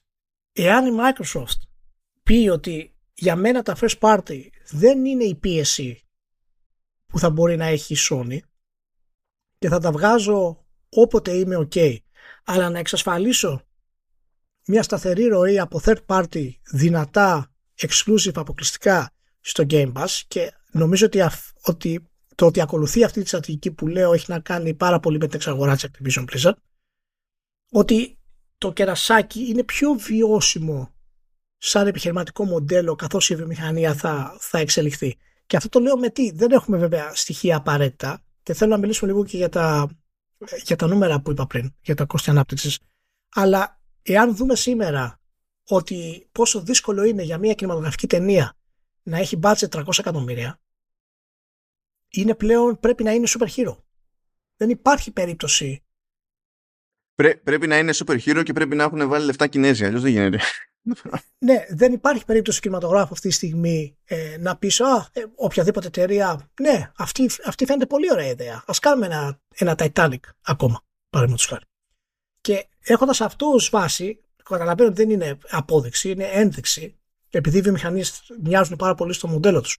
Ε, ίσως σε βάθος χρόνου η Sony φτάσει στο σημείο που δεν μπορεί να βγάλει αυτού του είδους τα εκατομμύρια και να τα βάλει μέσα σε αυτό το κομμάτι. Ενώ επειδή είναι το βασικό της πιάτο, λέω έτσι. Ενώ η Microsoft όταν θα έχει αυτό στο κερασάκι στην τούρτα και θα μπορεί να έχει χρήματα για να έχει μια σημαντική παρουσίαση όπως είναι παραδείγματος χάρη. Το ξέρω ότι δεν σου αρέσει, αλλά στο κάνω ένα φορά, πάει και μια ακόμη φορά.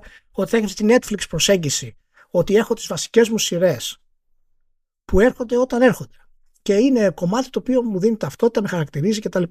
Αλλά ο περισσότερος κόσμος μένει στο Netflix παρότι δεν έχω νέες σεζόν για αυτές τις, ε, για αυτές τις σειρές είναι πιο βιώσιμο από το να πούμε ότι κοίτα να δεις το HBO έχει αλλάξει και αυτό τώρα έτσι. Ε, το HBO βγάζει τις πιο απίστευτες παραγωγές που υπάρχουν. Ε, αλλά βγάζει τρεις. Βγάζει τέσσερις.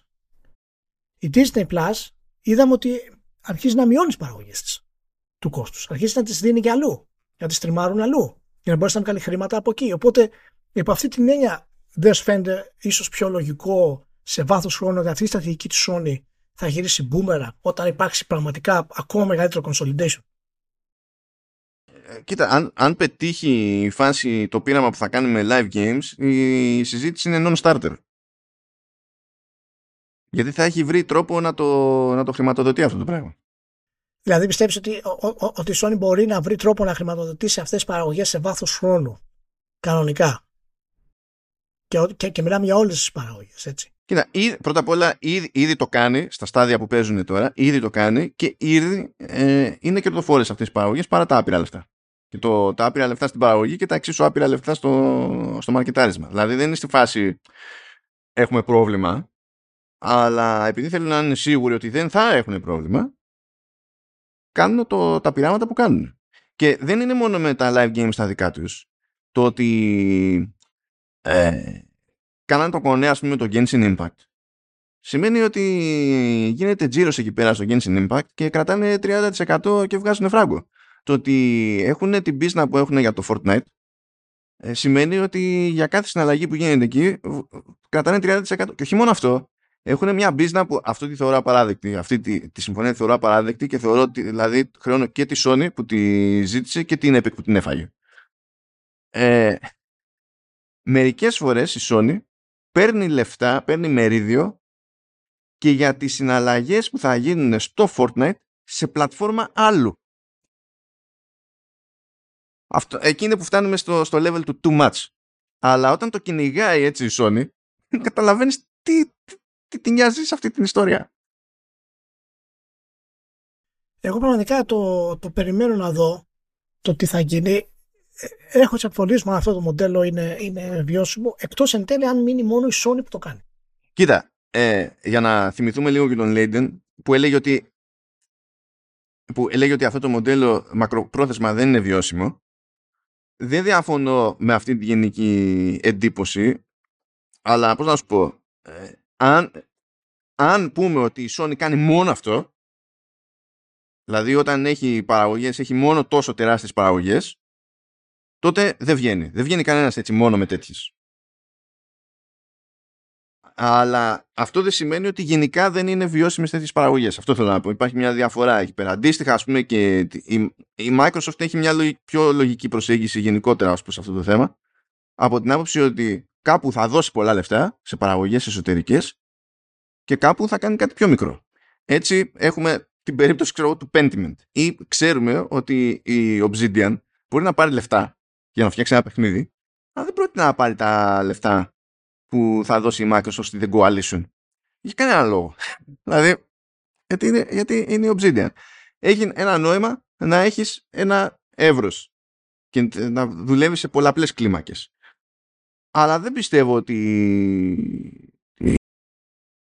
η Sony θα προσπαθήσει να μείνει σε μία κλίμακα, την τεράστια, για όλα τα παιχνίδια. Δηλαδή μου φαίνεται πολύ κουλό. Αυτό. Ε, λοιπόν, είδαμε τα, τα κόστη που βγήκαν για τα first party. Να μιλήσουμε τώρα λίγο για, για τη σημασία των, των, των first party. Ε, να συνεχίσουμε με την Sony, αν θέλεις, και τη Microsoft που θα πάρουμε πριν περάσουμε στη, στη Nintendo. Ε, είδαμε αυτά κόστη τα οποία είναι 200 και 220 εκατομμύρια σύμφωνα με τις τελευταίες ε, εξελίξεις και αποκαλύψεις που βγήκανε. Μάλιστα αναφέρεται ότι τα 200 εκατομμύρια του Forbidden West δεν περιλαμβάνουν μέσα το κόστος του marketing.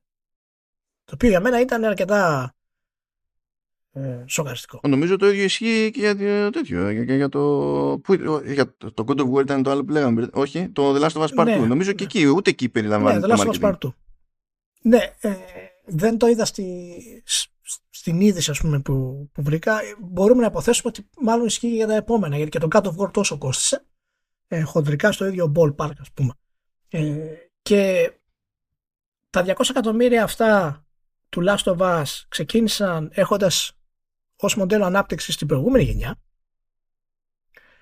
Το, το Forbidden West ξεκίνησε έχοντας μοντέλο ανάπτυξης ε, αυτή τη γενιά με την έννοια ότι είναι cross-gen αλλά το, το επίπεδο του fidelity ας πούμε και των assets ήταν πραγματικά updated για αυτή τη γενιά. Οπότε έπεσε περισσότερο χρήμα εκεί σε σχέση με κάτι σαν το, σαν το Last of Us Part 2. Οπότε ε, το Forbidden West και το και το Last of Us έφεραν έσοδα περίπου 300 εκατομμύρια. Ε, κέρδη 300 εκατομμύρια. Αυτό είναι κέρδη. Ναι, ναι, κέρδη. Δηλαδή μετά, το, μετά από τα ποσά που λέμε, μετά από τα ποσά του marketing, έχουν καλυφθεί όλα αυτά και είναι και κέρδη. Και μπαίνουν, βάζουν, κρατάμε και πάντα ένα αστερίσκο, έτσι, διότι είπαμε ότι αυτά τα παιχνίδια είναι πάντα, αυτά τα brands είναι και marketing, οπότε το τι απέφεραν σε επίπεδο branding είναι μάλλον κάτι άγνωστο. Αλλά μείον δεν ήταν. Ναι. Είναι στο σύν. Ναι, όχι. Σί, ε, σίγουρα μείον Οπότε υπάρχουν και, και παράπλευρα κέρδη για το branding του PlayStation φυσικά, αλλά και για την εξέλιξη που κάνει στα cross media η, η Sony. Λοιπόν, αυτό το, αυτό το ποσό είναι, το βλέπεις λογικό να το, δω, να το δίνει η Microsoft. Μην το σκέφτεσαι με την έννοια ότι η Microsoft έχει, είναι η μεγαλύτερη εταιρεία στον κόσμο και έχει τρία, τρεις ας πούμε capitalization, δεν ξέρω εγώ τι. Σκέφτεσαι με την έννοια ότι πρέπει να αποφέρει κέρδος στο Xbox Studios, πρέπει να κάνει κάποιες επενδύσεις.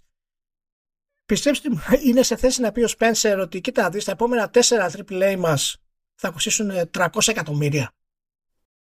Δηλαδή βάζω και το marketing μέσα. Γιατί μην ξεχνάμε ότι η Microsoft θα πρέπει να, να προσπαθήσει πολύ περισσότερο στο marketing στα νέα της AAA. Ναι, ναι. Εάν θέλει να έχουν το αποτέλεσμα που πρέπει από αυτά της Sony, έτσι.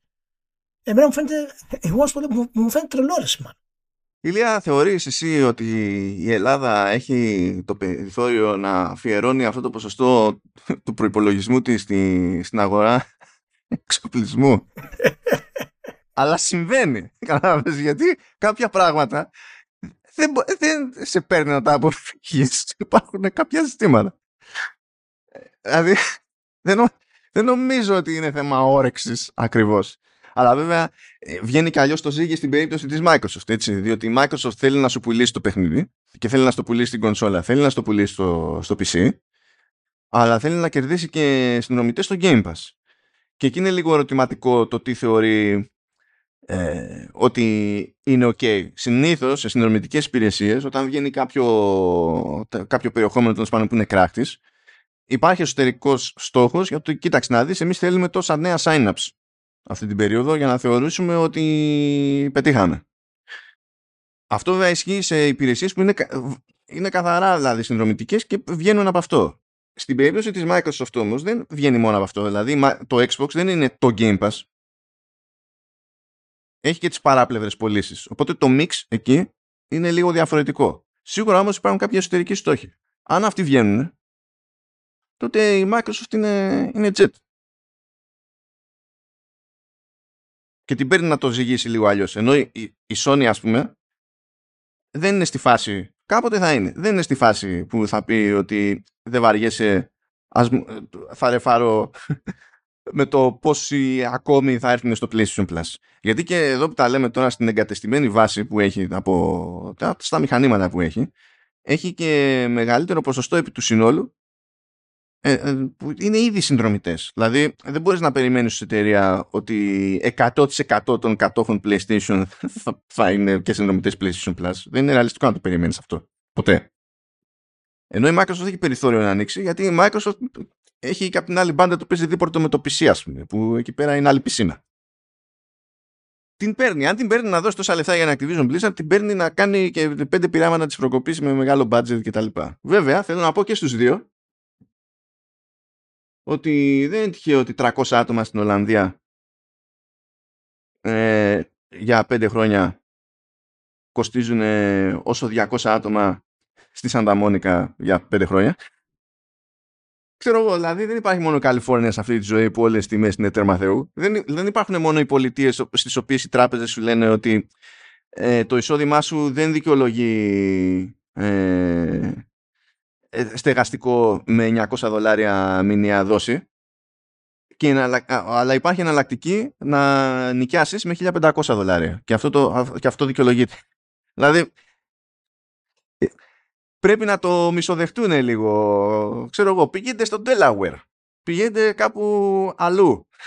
Το ότι η οικονομία σας είναι παράνοια δεν σημαίνει ότι πρέπει να την πληρώνουμε μονίμως όλοι οι υπόλοιποι. Ξέρω εγώ, κάντε κάτι. Ε, δεν ξέρω, πάντως είναι... Είμαι ακόμα... Δηλαδή, για να κάνεις μια 500 εκατομμύρια σε ένα τίτλο πρέπει ήδη να έχει το branding. Δηλαδή είναι πιο λογικό να κάνεις 300 εκατομμύρια επένδυση στο Uncharted παρά να πάει κάποιος μάγος και να πει: Έχω μια ωραία ιδέα, ένα νέο IP, δώστε μου 300 εκατομμύρια. Α, ναι, ναι. Αυτό ναι, αυτό όντως ισχύει. Δεν ξέρω γιατί ε, το βασικό πρόβλημα της Microsoft δεν είναι μόνο τα first party, είναι ότι θέλει νέα IP στα first party. Και δεν ξέρω κατά πόσο τα κλασικά της first party έχουν αυτή τη δύναμη πλέον. Δηλαδή δεν ξέρω κατά πόσο το Fable έχει πέρασει. Το Halo και το Gears of War έχουν και δεν έχουν για να έχουν τέτοιο μεγάλη επένδυση. Σίγουρα δεν ξεκινάνε από το μηδέν, ενώ τόσα άλλα είναι, ξεκινάνε από το μηδέν. 100%. Ε, παιχνίδι σαν το Σένιουα ε, φαίνεται ότι έχει μεγάλη επένδυση, αλλά δεν είναι τόσο μεγάλη. Γιατί ξέρουμε το gameplay του Σένιουα είναι αρκετά περιορισμένο σε σχέση με κλασικά ας πούμε, semi-open world ή παιχνίδια τα οποία χρησιμοποιούν stealth κτλ. Τώρα αν έχουν αλλάξει αυτό το κομμάτι, OK. Okay. Ε, το, το τελευταίο Requiem είδαμε ότι πήρε injection of funds, πήρε δηλαδή χρήματα για να, να, να έχει ακόμα καλύτερα assets και πολύ καλύτερα πούμε, γραφικά. Το gameplay δεν έκανε μεγάλο βήμα παρόλα αυτά. Παραμένει αρκετά ε, τοπικό, ας πούμε, όπως το λέμε. Δηλαδή παίζει σε μία-δύο οθόνες, τρεις, με κάποιες νέες δυνάμεις και ως εκεί. Ναι, είχε μια περιοχή η οποία ήταν λίγο πιο open, που είναι το, ε, αυτό είναι το, το φαινόμενο The Last of Us Part 2. Θα έχουμε και ένα κομμάτι που θα είναι πιο open. και μετά θα το ξεχάσουμε. Ναι, ναι, ναι. ναι. Είναι, ακριβώς, ακριβώς. Είναι και, και καλά ότι ξέρεις να τραβήξουμε τον παίκτη μέσα. Ε, οπότε ε, θα έχει ενδιαφέρον να δούμε αν όντως ε, η ιδέα της Microsoft ότι θα χρηματοδοτήσει το AAA μπορεί να, μπορεί να κόβεται στα 100 εκατομμύρια, στα 105 εκατομμύρια, γιατί έχει ήδη δώσει 65 και τα Activision Blizzard. Αλλά εάν δεν κάνει αποκλειστικά τη Activision Blizzard, τότε δεν της μένει καμία άλλη επιλογή από το να πει θα χρηματοδοτήσω 2-3 νέα IP με 200-300 εκατομμύρια.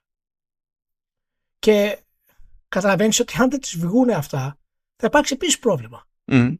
Περιμένοντας το αποτέλεσμα τώρα της FTC, παραδείγματος χάρη, για να δούμε τι θα γίνει εκεί. Εάν γίνει OK με τη Microsoft και πει OK η Microsoft, πάρτε το κοροϊδό και να γουστάρετε, αλλά τα υπόλοιπα όλα θα γίνουν καπάκι, κομμένα. Και είδαμε και από τα email που βγήκαν ότι δεν υπάρχει καμία άλλη. Μα έτσι θέλει, ε, έτσι θέλει. Όπως το είχαμε πει, όπως το είχαμε πει ούτως ή άλλως. Αυτό είναι το λογικό, παιδιά. και να, ε, ε, να το σχολιάσω λίγο αυτό και λίγο έξτρα. Γενικά, δεν χρειάζεται καν κάποιο, δηλαδή είναι απλή λογική, δεν χρειάζεται καν να σκεφτεί κάποιος τη Sony και τις αγνώσει στην εποχή του πρώτου PlayStation. Ναι. Η δυνατότητα να χτίσει κάποιος αποκλειστικές παραγωγές δεν είναι κατά του ανταγωνισμού. Μπορεί να είναι κατά του ανταγωνισμού, είναι θέμα χειρισμού. Αλλά είναι σίγουρα και υπέρ του ανταγωνισμού. Με ποια λογική; Ειδικά στο χώρο της κονσόλας αν κάποιος θέλει ή οποιοδήποτε οποτεδήποτε θέλησε να μπει στο χώρο της κονσόλας η μόνη του ελπίδα να σταθεί ήταν να έχει κάτι αποκλειστικά. Κανένας δεν φτιάχνει κονσόλα για να μπει στην αγορά και να πει «Α, απλά θα έχω αυτά που έχουν και άλλοι». δεν λειτουργεί αυτό. Σε αυτή την business αυτό δεν λειτουργεί. Οπότε ε, δεν γίνεται να το αγνοήσεις αυτό το, το, το πράγμα. Δεν μπορεί να το αγνοήσει η Microsoft και δεν καταλαβαίνω γιατί όταν. Αυτά τα έχουμε πει χίλιες φορές. Δεν καταλαβαίνω γιατί όταν τα κάνει αυτά η Microsoft είναι πρόβλημα. Είναι, είναι λίγο σαν τη, σαν τη λογική με το Netflix. Λες σε κάποιον βγήκε μια καινούργια σειρά. Α, είναι στο Netflix; Όχι, ε, τότε τι, τι μου το λες; Ε, και λες, ρε φιλαράκι, το ζήτημα είναι να σου πω αν είναι η σειρά σόι. Το ότι εσύ δεν γουστάρεις να κάνεις συνδρομή αλλού είναι κάτι σεβαστό, OK, okay, αλλά ταυτόχρονα δεν είναι επιχείρημα για τη συζήτηση. να σου πω για μια καινούρια σειρά που είναι σόι. Το παίρνουν έτσι λίγο πατριωτικά. Τέλος πάντων, ναι. Συνέχισε. Και αυτές οι δύο διαφορετικές στρατηγικές που έτσι με έχουν αφήσει λίγο σε, σε αναρώτηση για, το, για το που θα πάμε στην όλη αυτή κατάσταση. Ε, έτσι όπως είναι τα πράγματα είναι, είναι και τα δύο μοντέλα κάπως βιώσιμα αλλά μου φαίνεται ότι αν αποτύχει μία-δύο φορέ η Sony ή έχει πολύ μεγαλύτερο κίνδυνο από ότι αν αποτύχει μία-δύο φορέ η Microsoft. Και εάν κάνει Solidify ενδυναμώσει τα, τα IP της, τα first party IPs με τα Games as a Service και το cross media, τότε ναι, θα μιλάμε για κάτι πραγματικά το οποίο μπορεί να σταθεί από μόνο του ως επιχειρηματική ναι, Στην ουσία αυτές είναι προσπάθειες οχύρωσης αυτά τα περιφερειακά. Ναι, ναι. αυτό είναι ανήκουστο όμως. και γι' αυτό έχω κρατάω μια πισινή. Δεν λέω ότι είναι αδύνατο, ε, αλλά είναι ανήκουστο να γίνεις στη βιομηχανία. Μια μπίζνα τέτοιου επίπεδου. Σε αυτή τη βιομηχανία, γιατί στην άλλη βιομηχανία υπάρχει σε, Disney. Σε αυτή τη βιομηχανία. αυτό είναι. Και, ναι, και να έχει τα, τα games as a service, τα original IP, τα οποία δεν στηρίζονται σε κάποιο άλλο γνωστό IP όπως της Disney παραδείγματος χάρη. Ε, και ταυτόχρονα να μπορέσει να συνδυάσει με αυτά τα δύο και cross media επιτυχία είναι ανήκουστο. Θα είναι ανήκουστο για να γίνει αυτό. Και τότε πραγματικά θα μιλάμε για μια ε, επιχειρηματική οντότητα, τα οποία θα, θα είναι πραγματικά τεράστια και θα είναι σχεδόν αδύνατο να ανταγωνιστεί ε, η Microsoft, αν την ενδιαφέρει ακόμα να ανταγωνιστεί δηλαδή, σε αυτό το επίπεδο. Ε, το οποίο αυτό μας πάει στη Nintendo. Και την αφήνουμε την Nintendo ξεχωριστή για τα first party. Σε ένα χαρούμενο κόσμο, εκεί, μόνη ναι. της. Ε, γιατί είναι, είναι σε άλλο επίπεδο εντελώς. Παίζει τελείως διαφορετική μπάλα από τις ε, άλλες δύο εταιρείες. Ε, ε... για να το διευκρινίσουμε αυτό, να θυμίσουμε ότι στο Switch κατάφερε να μην έχει πλέον πρόβλημα με τίτλους τρίτων και ταυτόχρονα παρόλα αυτά, που, δηλαδή παρότι έχει αυτό που της έλειπε για χρόνια, εξακολουθεί και καταφέρνει το 80% των παιχνιδιών που πολλούνται για το σύστημα να είναι Nintendo. Στη λίστα της Nintendo, τα παιχνίδια της Nintendo, τα οποία πουλούν περισσότερο, το 75% το software είναι first party. Ε, και σε ποιο νούμερα μιλάμε τώρα για πριν το Tears of the Kingdom. Περίπου 58-60 εκατομμύρια κομμάτια στο Switch αναλογικά ε, τα 43 τα 44 εκατομμύρια ήταν από first party. Χαλάρα. Ε, και, και, μιλά, και, και, και μιλάμε φυσικά αυτό είναι για, είναι, είναι, είναι για το μισό μιας χρονιάς. Για να καταλάβεις. Μιλάμε για τη χρονιά 2021. Και από αυτά που πουλάνε, από τα first party δηλαδή, έτσι, οι τελικές τους, τα τελικά τους νούμερα, τα πιο πρόσφατα νούμερα που έχουμε, που είναι από αρχές Ιούνιου του 2023, είναι ότι το Ring Fit Adventure είναι στα 15-16 εκατομμύρια. Αυτό είναι φανταστείο. Το New Super Mario Bros. U Deluxe είναι, είναι στα 16 εκατομμύρια. Το Super Mario Party είναι στα 19 εκατομμύρια. Το Pokemon Scarlet and Violet είναι στα 22 εκατομμύρια. Το Super Mario Odyssey είναι στα 25 εκατομμύρια, σχεδόν 26. Το Pokemon Sword and Shield είναι στα 25 εκατομμύρια, σχεδόν 26. Το The Legend of Zelda Breath of the Wild είναι στα 30 εκατομμύρια. Το Super, Brass, το Super Smash Bros. Ultimate είναι στα 31,9. Το Animal Crossing είναι στα 42,21. Και το Mario Kart 8 Deluxe είναι στα 53,79. Και το Tears of the Kingdom ε, όταν κυκλοφόρησε έκανε 10 εκατομμύρια σε τρεις μέρες. Λοιπόν, ε, καταλαβαίνετε ότι αυτού του είδους η μπίζνα είναι κάτι τελείως μοναδικό. Είναι σαν να... Δεν υπάρχει κανένας να το περιγράψω. Είναι σαν να είναι η Nintendo μόνη της στη βιομηχανία όπως ήταν από τα μέσα του 80 και μετά και αρχές του 90 μέχρι τα μέσα του 90. Αυτά τα νούμερα είναι σαν να είναι μόνη της στη βιομηχανία. Βασικά είναι σαν τη Marvel μέχρι το Endgame. Βγάζουμε staff και απλά λειτουργούν όλα. Είναι αυτό, δηλαδή πουλάνε όλα. Είναι τρομερό, είναι τρομερό σε μια βιομηχανία που έχει τόσο μεγάλο ανταγωνισμό και ανέκαθεν είχε μεγάλο ανταγωνισμό να έχει καταφέρει να βγει έξω από αυτό το επίπεδο και να έχει βρει ένα κομμάτι κοινού το οποίο προέρχεται από παλιό κοινό, ναι, αλλά συνέχεια ανανεώνεται με νέο κόσμο που έρχεται και να λειτουργεί χωρίς να ενδιαφέρεται για το τι κάνουν οι άλλοι. Είναι ανήκουστο. Ανήκουστο. Και πώς το κατάφερε αυτό; Με first party, άρα exclusives. The end. Ακριβώς. και φτάνουμε στη τελείως διαφορετική, στο διαφορετικό concept, το οποίο η Nintendo τα first party της κοστίζουν 50 εκατομμύρια, 60 εκατομμύρια, 100 εκατομμύρια, 120 εκατομμύρια. Κάποια κοστίζουν και πολύ λιγότερο. Όπως το Ring Fit Adventure, παραδείγματος χάρη. Δεν μπήκε καν στη διαδικασία να ακολουθήσει το trend. Έχει επιφέρει τις μεγαλύτερες δυνατές πωλήσεις first party εκμηδενίζοντας τίτλους της Sony. Έχει, δηλαδή είναι παραπάνω το Horizon, ξέρω εγώ και τέτοια. Παραπάνω. είναι αστείο αυτό. Ε, το Ring Fit Adventure το έχεις σοπεδώσει το Horizon. Και άμα, τους πιάσει, άμα πιάσεις περαστικούς και τους ρωτήσεις τι, τι είναι αυτό, Ring Fit, Horizon, ε, Ring Fit Adventure σου θυμίζει τίποτα, δεν θα, δεν θα ξέρουν. Αν πιάσεις τυχαίο. Αν δεν έχει καμία σημασία και πάλι έχουν ξεπατωθεί.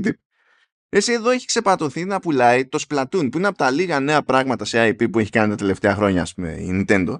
Δεν το υπολογίζει κανένας στα σοβαρά όταν σκέφτεται την κατηγορία των shooters. Ποτέ κανένας.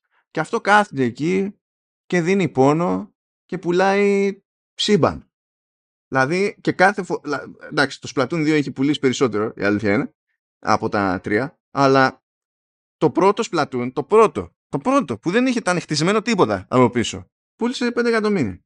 Το δεύτερο ε, πήγε 13 και κάτι και το τρίτο είναι 10 μισό ξέρω Κοντεύει, κοντεύει τα 11. Το Splatoon 3. Δεν το θυμάται ποτέ. Δηλαδή κανένας δεν ξεκινάει τη μέρα του και λέει Χα! Μόλις θυμήθηκα το Splatoon. Κανένας. Ναι. Λοιπόν, έχει φτάσει στο επίπεδο της Disney χωρίς να έχει κάνει τις εξαγορές της Disney έτσι, χωρίς να έχει πάρει την Pixar χωρίς να έχει πάρει τη Marvel χωρίς να έχει πάρει το Star Wars και όπως φαίνεται θα έχει ούτως ή άλλως ε, το επόμενο Switch ακόμα μεγαλύτερη επιτυχία. Λοιπόν, αυτό είναι τελείως άλλο μοντέλο. Μοντέλο το οποίο στηρίζεται αποκλειστικά σε first party. Τα υπόλοιπα πράγματα είναι, σε...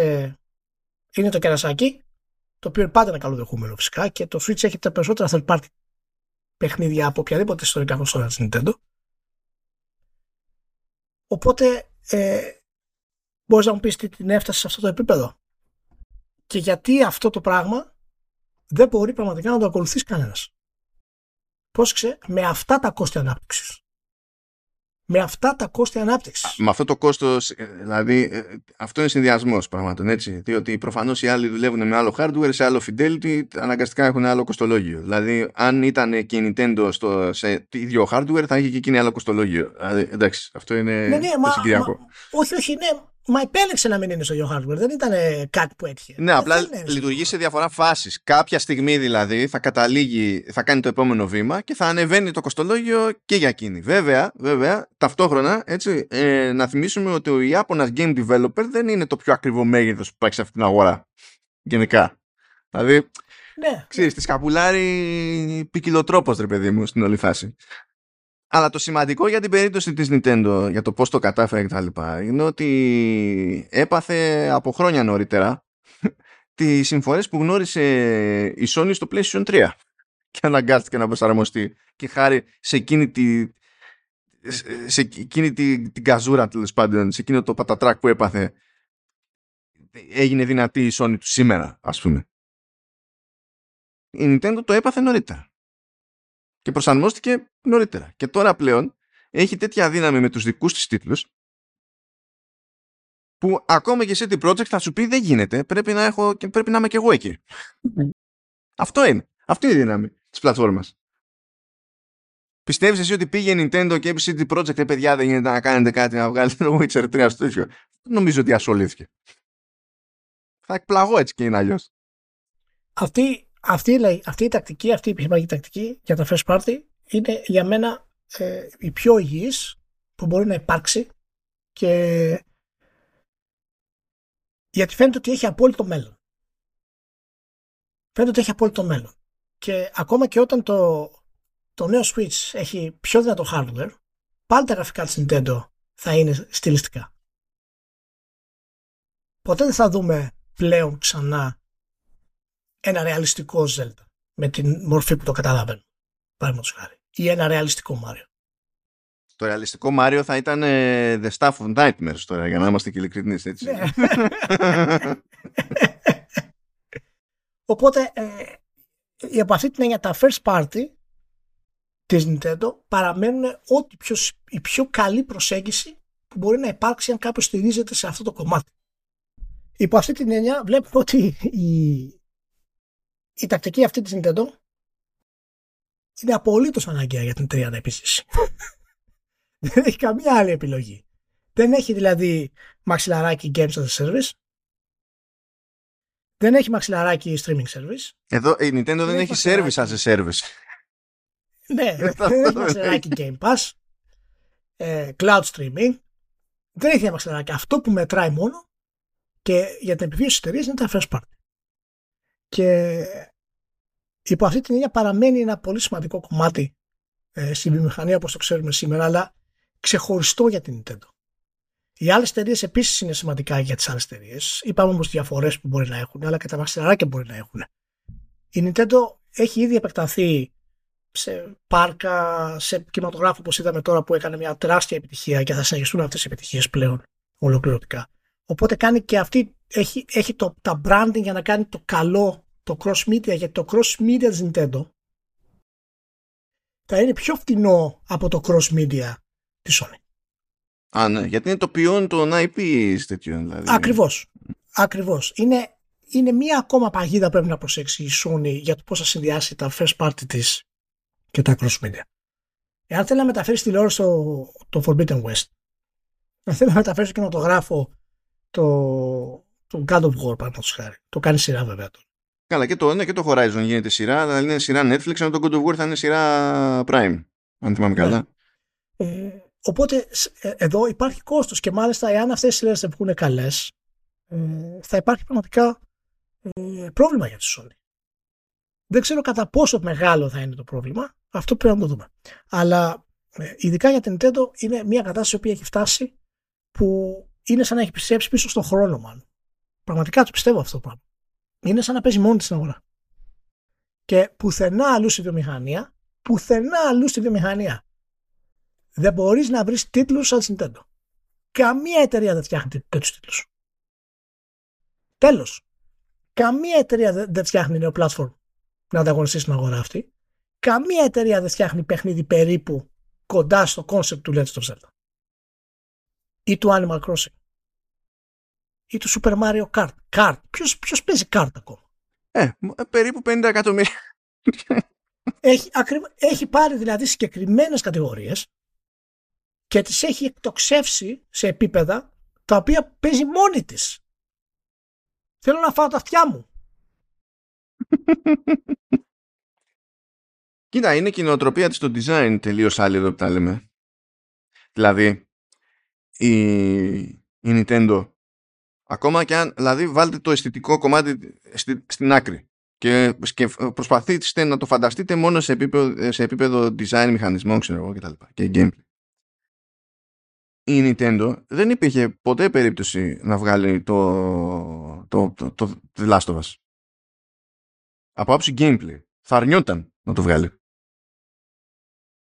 Διότι ε, αν το είχε μέσα στο μυαλό της ω σημαντικό franchise με την ίδια λογική που παίρνει στα σοβαρά το, το Zelda και το Mario διαφορετικά από θα πάρει το Kirby άσχετα με το πώς θα πουλήσει το Kirby.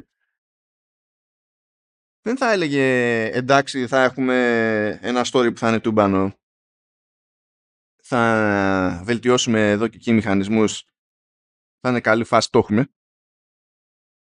Γιατί το κουσούρι που έχει Nintendo είναι να κάθεται και να χτυπιέται με το, πρωτίστως με το gameplay. Και φυσικά για να το κάνει αυτό το πράγμα μας τρώει μαρμάγκα στο story.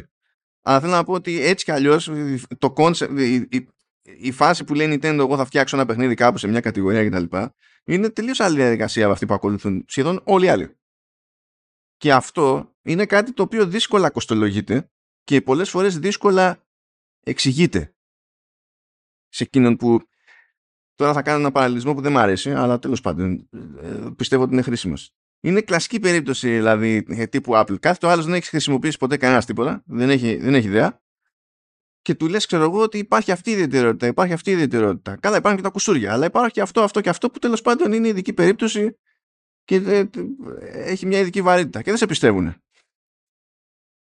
Και είχα μια ζήτηση τέτοια με το, με το Σταύρο γιατί ο Σταύρος που τέλος πάντων κάνουμε το showrunners, εκείνος μια ζωή ήταν σε PC, αλλά έτυχε σε δουλειά να του πάρουν MacBook Pro. Και του έλεγα, εγώ του πιπηλούσα τα χρόνια, 10 χρόνια, του έλεγα τα trackpads που υπάρχουν σε MacBook Pro είναι έτη φωτός μπροστά. Έτη φωτός. Δεν υπάρχει debate. Είναι, δοκιμάζεις αυτό το trackpad και λες ναι τώρα καταλαβαίνω έχει νόημα να χρησιμοποιώ trackpad. Ενώ προηγουμένως δεν. δεν. Ό,τι και αν έχεις δοκιμάσει PC. Και φυσικά με είχε για τρελό. Ε, προσγειώθηκε στα χέρια του ένα καινούριο MacBook Pro και μου λέει εσύ το trackpad. Του λέω, ξάδερφε, έχω κουραστεί τόσα χρόνια. Αλλά αυτό δεν το, πώς να σου πω, δεν βλέπεις ένα τρέιλερ και το καταλαβαίνεις. Όπως είναι το fidelity των γραφικών, δηλαδή που είναι φωσφανάρι, ξέρω εγώ. Ε, ούτε βλέπεις το πόσο κάνει το MacBook Pro που κάνει άπειρα λεφτά και λες δεν μπορεί, εγώ που δεν έχω ξαναδοκιμάσει ποτέ MacBook Pro, ε, δεν μπορεί, σίγουρα το trackpad θα είναι πολύ καλύτερο από... Δεν το σκέφτεσαι αυτό καθόλου.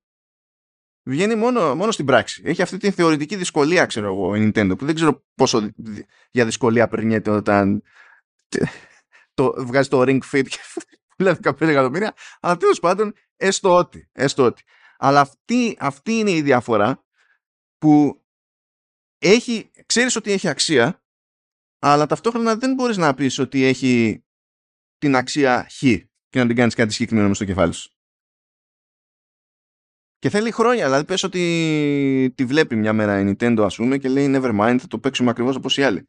Θα της πάρει χρόνια να κολλήσει τη νέα ρετσινιά. Ακριβώς επειδή έχει τόσα χρόνια προϊστορία στην άλλη. Τέλος πάντων. Αυτό δεν ισχύει ούτε στη Sony ούτε στη Microsoft. Με διαφορετικό τρόπο στον καθένα, αλλά δεν ισχύει. Εκεί πέρα. Και νομίζω ότι θα έπρεπε να τους απασχολεί περισσότερο τους άλλους δύο, όχι για να αλλάξουν τακτική και να μιμηθούν γενικά Nintendo, δεν χρειάζεται. Έχει αυτή η ποικιλομορφία είναι στα συν της βιομηχανίας. Αλλά που και που ξέρω εγώ, δεν χαλάει να τη δουν και λίγο αλλιώς για τον ώρα. Μάλιστα. Για πες μου τι άλλο έχεις. Κοίταξε, ε, από points που είχα δω τα, ε, ξεχωράει η αλήθεια είναι ότι από σπόντα τα, τα καλύψαμε. Αλλά αυτό που μου έχει μείνει είναι το εξής. Ναι. Νομίζω ότι είναι υποχρεωτικό να καθίσουμε και να σχολιάσουμε αυτό που είπε ο Ναντέλα. Ναι. Που είπε σε, στην, στην κόντρα εκεί με το FTC ότι γενικά εγώ δεν είμαι φίλος των αποκλειστικότητων. Ιδανικά θα ήθελα να μην υπάρχουν αποκλειστικότητες. Ε, αλλά τέλος πάντων έτσι λειτουργεί αυτή η αγορά και εφόσον θέλουμε να είμαστε σε αυτή την αγορά θα παίξουμε το παιχνίδι έτσι όπως το έχει οριοθετήσει ο ανταγωνισμός και συγκεκριμένα ονομάτισε τη Sony ως προς αυτό και πάει λέγοντας. Ε, Εντάξει, εγώ, εγώ επιλέγω να πιστέψω ότι δεν, ότι δεν το πιστεύεις στα αλήθεια αυτό το πράγμα ε, και ότι απλά είναι PR που κάνει εκείνη την ώρα. Αλλά ας κάνουμε ένα κόπο να το σχολιάσουμε σαν να το πίστευε. Οκ, okay, για πες μου πώς το σκέφτεσαι. Εγώ, εγώ είμαι της θέσης ότι χωρίς αποκλειστικότητες, ακριβώς επειδή ταυτόχρονα είναι στη, για την εταιρεία που τις φτιάχνει, δηλαδή μιλάμε τώρα για εσωτερικές παραγωγές πάντα έτσι, ε, είναι και marketing cost, είναι και branding και άρα έχει κίνητρο η μία ή άλλη εταιρεία να κάψει λεφτά που δεν έχει κίνητρο να τα κάψει κάποιος έξω που είναι μόνος του και απλά φτιάχνει games όσο πλούσιος και να είναι. Χωρίς το μοντέλο των αποκλειστικότητων δεν θα είχαμε τις εκρήξεις που ε, τεχνικές και δημιουργικές που έχουμε όλα αυτά τα χρόνια που έχουμε. Δηλαδή δεν ξεκινάει κάποιος χωρίς καθεστώς αποκλειστικότητας να περιμένει την Naughty Dog 5 και 7 χρόνια να βγάλει παιχνίδι. Δεν ξεκινάει κάποιος να χρηματοδοτήσει τα σοβαρά ούτε το Zelda. Αυτά τα παιχνίδια υπάρχουν άσχετα με το αν τελικά και πλέον βγαίνουν με τη μία κατόπιν εορτή σε PC. Καλά, δεν μιλάμε για τίτλους στην Nintendo τώρα, αλλά για τους υπολείπους. Δεν δικαιολογείται η επένδυση και άρα το τελικό αποτέλεσμα, όπως το βλέπουμε και μας αρέσει και κάνουμε κέφι και χαϊπαρόμαστε και ε, τε, φανμπογιάζουμε, δεν υπάρχουν αυτά χωρίς αποκλειστικότητες. Και είμαστε σίγουροι ότι δεν θέλουμε να υπάρχουν. Δηλαδή, ξέρω εγώ. Κοίτα, το, το καταλαβαίνω όπως το λες. Απ' την άλλη θα πρέπει να, να αναρωτηθούμε αν, υπάρχει αν υπάρχει χώρος για την πίσνα αυτή. Και υπό αυτή την έννοια πρέπει να, να, να παραδεχτούμε ότι εάν οι νέες ταινίες Marvel βγαίνανε αποκλειστικά στο HBO και κάποιος δεν είχε HBO θα, θα έπαιρνε πολύ λιγότερα χρήματα. Δεν έχει νόημα η βάση που λέει ο Ναντέλα. Τώρα δεν θέλω να πω ότι ο Ναντέλα λέει καλά, γιατί ο Ναντέλα μιλάει από διαφορετική σκοπιά. Εμείς μιλάμε με την πλευρά του καταναλωτή. Αλλά εάν, εάν όντως το επόμενος τίτλο της Sony βγήκε στην Microsoft, βγήκε στην Nintendo, παράδειγμα, βγάλτε έξω, βάλετε το, το PC. Παραδείγματος χάρη. Εάν το, το, το Last of Us 2, εάν το Ragnarok έκανε 10 εκατομμύρια σε ένα μήνα, θα είχε κάνει 25.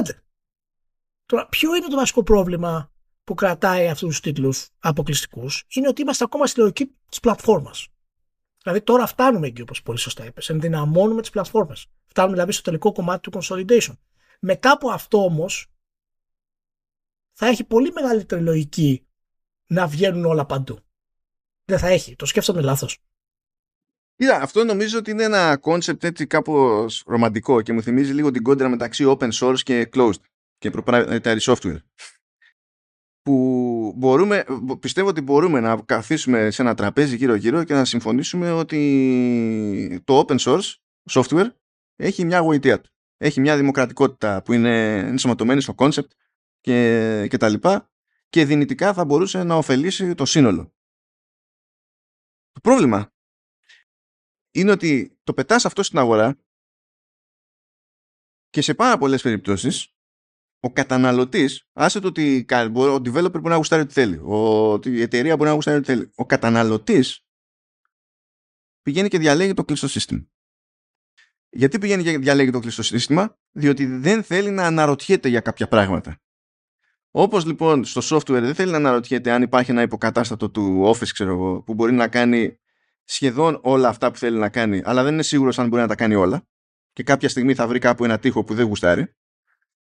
Έτσι και σε αυτή την περίπτωση να το φέρω στο, στο gaming ας πούμε, πολλοί θα πάνε και θα αγοράσουν το PlayStation και το εκάστοτε PlayStation επειδή ξέρουν ότι κατά πάσα πιθανότητα ό,τι παιχνίδι και να τους τη βαρέσει θα βγει εκεί. Ε, δηλαδή ε, δεν μπορείς να αγνοήσεις το τι προτιμά ο καταναλωτής από ένα σημείο και έπειτα γιατί σε αυτό, σε, αυτό θα πουλήσεις. Ξέρω εγώ, είναι λίγο περίεργο. Ναι, αλλά να ρωτήσω, αλλά να ρωτήσω κάτι εγώ όμως. Το, αυτό που λες έχει βάση, αλλά να σου πω κάτι. Δεν ισχύει όταν υπάρχει γιγάντος του μοντέλου. Δηλαδή δεν λες ότι ο καταναλωτής επιλέγει τα Microsoft Windows πλέον. Λες ότι ο καταναλωτής έχει Microsoft Windows. Δεν έχει άλλες επιλογές. Αυτές είναι οι επιλογές. Εντάξει, αυτό είναι όμως extreme σενάριο, διότι δεν είναι προβλεπέ κάποιος να έχει μερίδιο 90%. Δηλαδή, δεν αυτό θέλω να πω ότι, αυτό θέλω να πω ότι αν, εάν φτάσουμε σε αυτό το σημείο, δεν θα έχει λογική όταν μείνει μία πλατφόρμα στην ουσία άσχετα αν οι άλλες υπάρχουν, να είναι μικρότερες όμως. Πώς έγινε τώρα που είπες παραδείγματος χάρη που βγήκε αυτό το, το εργαλείο πούμε, που κάνει port τίτλους στα MacBook ας πούμε σε DT.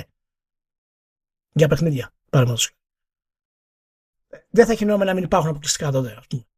Γιατί, γιατί εγώ δεν βλέπω το λόγο να υπάρχει αποκλειστικό όταν ε, αν η Sony είναι κυρίαρχη. Τι τη νοιάζει αν θα, βγουν, θα πουλήσει 5 εκατομμύρια στο, στο τότε Xbox; Α πούμε ότι θα είναι κάτι αντίστοιχο με το MacBook, ας πούμε, που δεν πουλάει όσο πουλάει ένα, ένα Windows. Μα, μα φυσικά, μα τότε δεν έχεις πλατφόρμα, τότε έχεις public utility. Όταν φτάνεις σε τέτοια νούμερα, Ακριβώς. είσαι public utility. Αν όμως Ακριβώς. αυτός ήταν ο καημός και ο απότερος σκοπός των καταναλωτών, των εταιριών, της αγοράς, όπως θες θες το, τότε προπολού θα είχαμε καταλήξει όλοι στο PC Gaming. Για κάποιο λόγο δεν έχουμε καταλήξει όλοι στο PC Gaming. Ο- Τόσο δεν έχουμε καταλήξει στο PC Gaming που δεν μεταφράζεται στο ότι ε, έχουν το πάνω χέρι, ξέρω εγώ, και καλά οι κονσόλες. Μεταφράζεται στο ότι το πολύ το φράγκο είναι στα mobile. Τόσο πολύ δηλαδή. δεν έχουμε καταλήξει στο πιο ανοιχτό κομμάτι όπου θα μπορούσαμε να πούμε πέτα τα όλα. Υπάρχει και ο κόσμος στη μέση. Γι' αυτό είναι που το συνήθως περιπλέκει τα πράγματα. Γι' αυτό έχουμε και το. Γι' αυτό. Δηλαδή, άμα δεν υπήρχε ο κόσμος στη μέση, δεν θα είχαμε ούτε την αγορά, δεν θα είχαμε και τον φανμποϊσμό, βέβαια, δεν θα είχαμε διάφορα πράγματα. Αλλά δεν μπορείς να πεις δεν με νοιάζει, γιατί συμβαίνει. Δηλαδή, σε- στην ίδια πραγματικότητα ζούμε. Αυτό είναι. Πρέπει κάπως να το συνυπολογίσεις. Εγώ πιστεύω ότι εν τέλει θα. ε- Εάν φτάσουμε σε αυτό το σημείο. Που, γιατί ο Ναντέλα το λέει αυτή με τη λογική, επειδή γι' αυτό είπα πριν ότι είναι σε ειδική θέση, γιατί κάθεται στην καρέκλα των Windows και το λέει αυτό. Φυσικά όταν έχεις τα Windows, λες, για ποιο λόγο να έχουμε αποκλειστικά; Εντάξει. Και στο φανταστικό σενάριο που λες ότι καταλήγεις σε ανάλογη θέση μια Sony και έχει τέτοιο μερίδιο, άρα στην ουσία τότε είναι που θα έχουμε κα- κατά βάση μονοπόλιο κτλ. Καταλαβαίνεις ότι σε ένα τέτοιο σενάριο, ακόμα και να ξυπνήσει μια μέρα η Sony και να πει «Hm, Α αγοράσω πάλι κάτι σαν την Bungie. Θα ε, σκάσει η Ευρωπαϊκή Επιτροπή και θα πει «Hm, how about no; Και άμα το ξαναπείς, θα, σε- θα σου σπάσουν την εταιρεία σε κομμάτια. Είναι άλλο το, πε- είναι άλλο το level εκεί. Το, τέτοιο, δεν παίζει. Συμφωνώ, συμφωνώ. Πάει, πάει αλλού. Αλλά κλείνοντας να θυμίσω ότι έχουμε υπάρξει σε αυτή τη θέση. Έχουμε υπάρξει στη θέση όπου τα πάντα ήταν μονοπόλιο. Όπου υπήρχε μία κονσόλα στην αγορά. Και όλοι χορεύανε σε έναν ρυθμό. Δεν είναι ένα πρωτόγνωρο κομμάτι. Το είχε κάνει η Nintendo. Ναι, αλλά εκεί ήταν από σπόντα. Ήταν, ήταν από σπόντα όμως. Δηλαδή ήταν ξεκάθαρη Ναι, ναι, ναι, η ναι, αποτυχία σαφώς, σε όλα τα σαφώς. levels των υπολείπων. Δηλαδή είχε αποτύχει η αγορά ολόκληρη τότε. Είναι, ήταν ναι, τέτοια ναι, φάση. ναι, ναι, ακριβώς. Αλλά μπορεί να φτάσουμε στο ίδιο αποτέλεσμα μάλλον από την πίσω πόρτα του consolidation. Αυτό το κομμάτι. Γιατί στην τελική, αν χτυπήσει σήμα η Sony, η Microsoft, έτσι δηλαδή αν τρελαθεί ο Ναντέλα και πει ότι εγώ θα αγοράσω τη Sony, Ας πούμε ότι Κάπου είναι δεν τον αφήσεις δυνατό. κανένας. Ναι, εννοείται. Απλά θέλω να σου πω ότι αυτό είναι δυνατό γιατί η εταιρεία μπορεί να είναι πιο χαμηλά, μπορεί να υπάρχουν άλλα προβλήματα, αλλά να είναι δυνατό. Μπορεί να γίνει μέσω μετοχών. Ποιος, ποιος, ποιος το λίγο ξέρει πώς μπορεί να γίνει. Αλλά εάν μπορεί να είναι δυνατό και ο Ναντέλα πει Γεια σας, θα σου δώσω 250 δις και θα πάρω τη Sony. τότε ο Ναντέλα θα, θα χορεύει πάνω στα Windows. Εγώ αυτό θα πω. θα είναι ο καλύτερος. μπορεί το consolidation να μας καταλήξει σε, σε τρελά σενάρια πάντως, έτσι. Όχι τόσο τρελά, αλλά δεν ξέρω. Εντάξει, έχουμε, έχουμε πει, άλλωστε έχουμε δρόμο για κάτι τέτοιο γιατί είναι μεγαλύτερη η πίτα, είναι πο- ακόμα και σήμερα με όλα αυτά και όλες τις ενσωματώσεις, τις συγχωνεύσεις και τα λοιπά, είναι πολύ περισσότεροι οι παίκτες.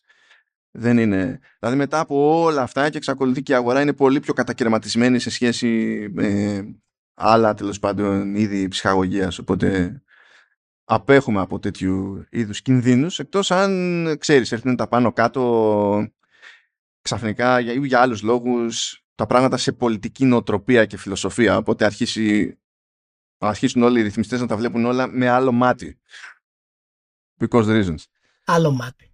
Άλλο μάτι. Μπορεί. α, Εντάξει, αυτό. Πάντως να πούμε ότι μπορεί τελικά τη λύση α, την καλύτερη από όλους να την έχει η Paradox Therapy.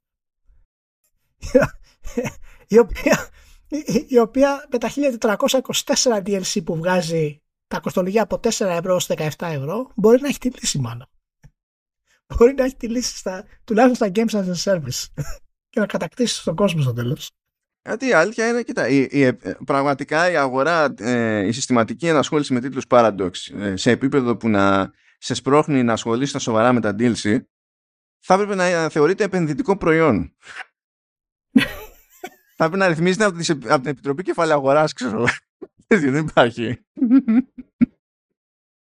Λοιπόν, ευχαριστούμε που ήσασταν μαζί.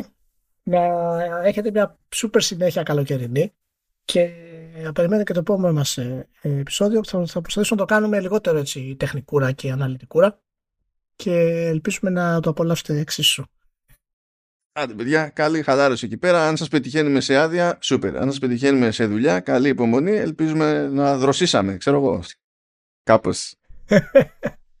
και θα επανέλθουμε. Γεια και χαρά σε όλους. Να είστε καλά.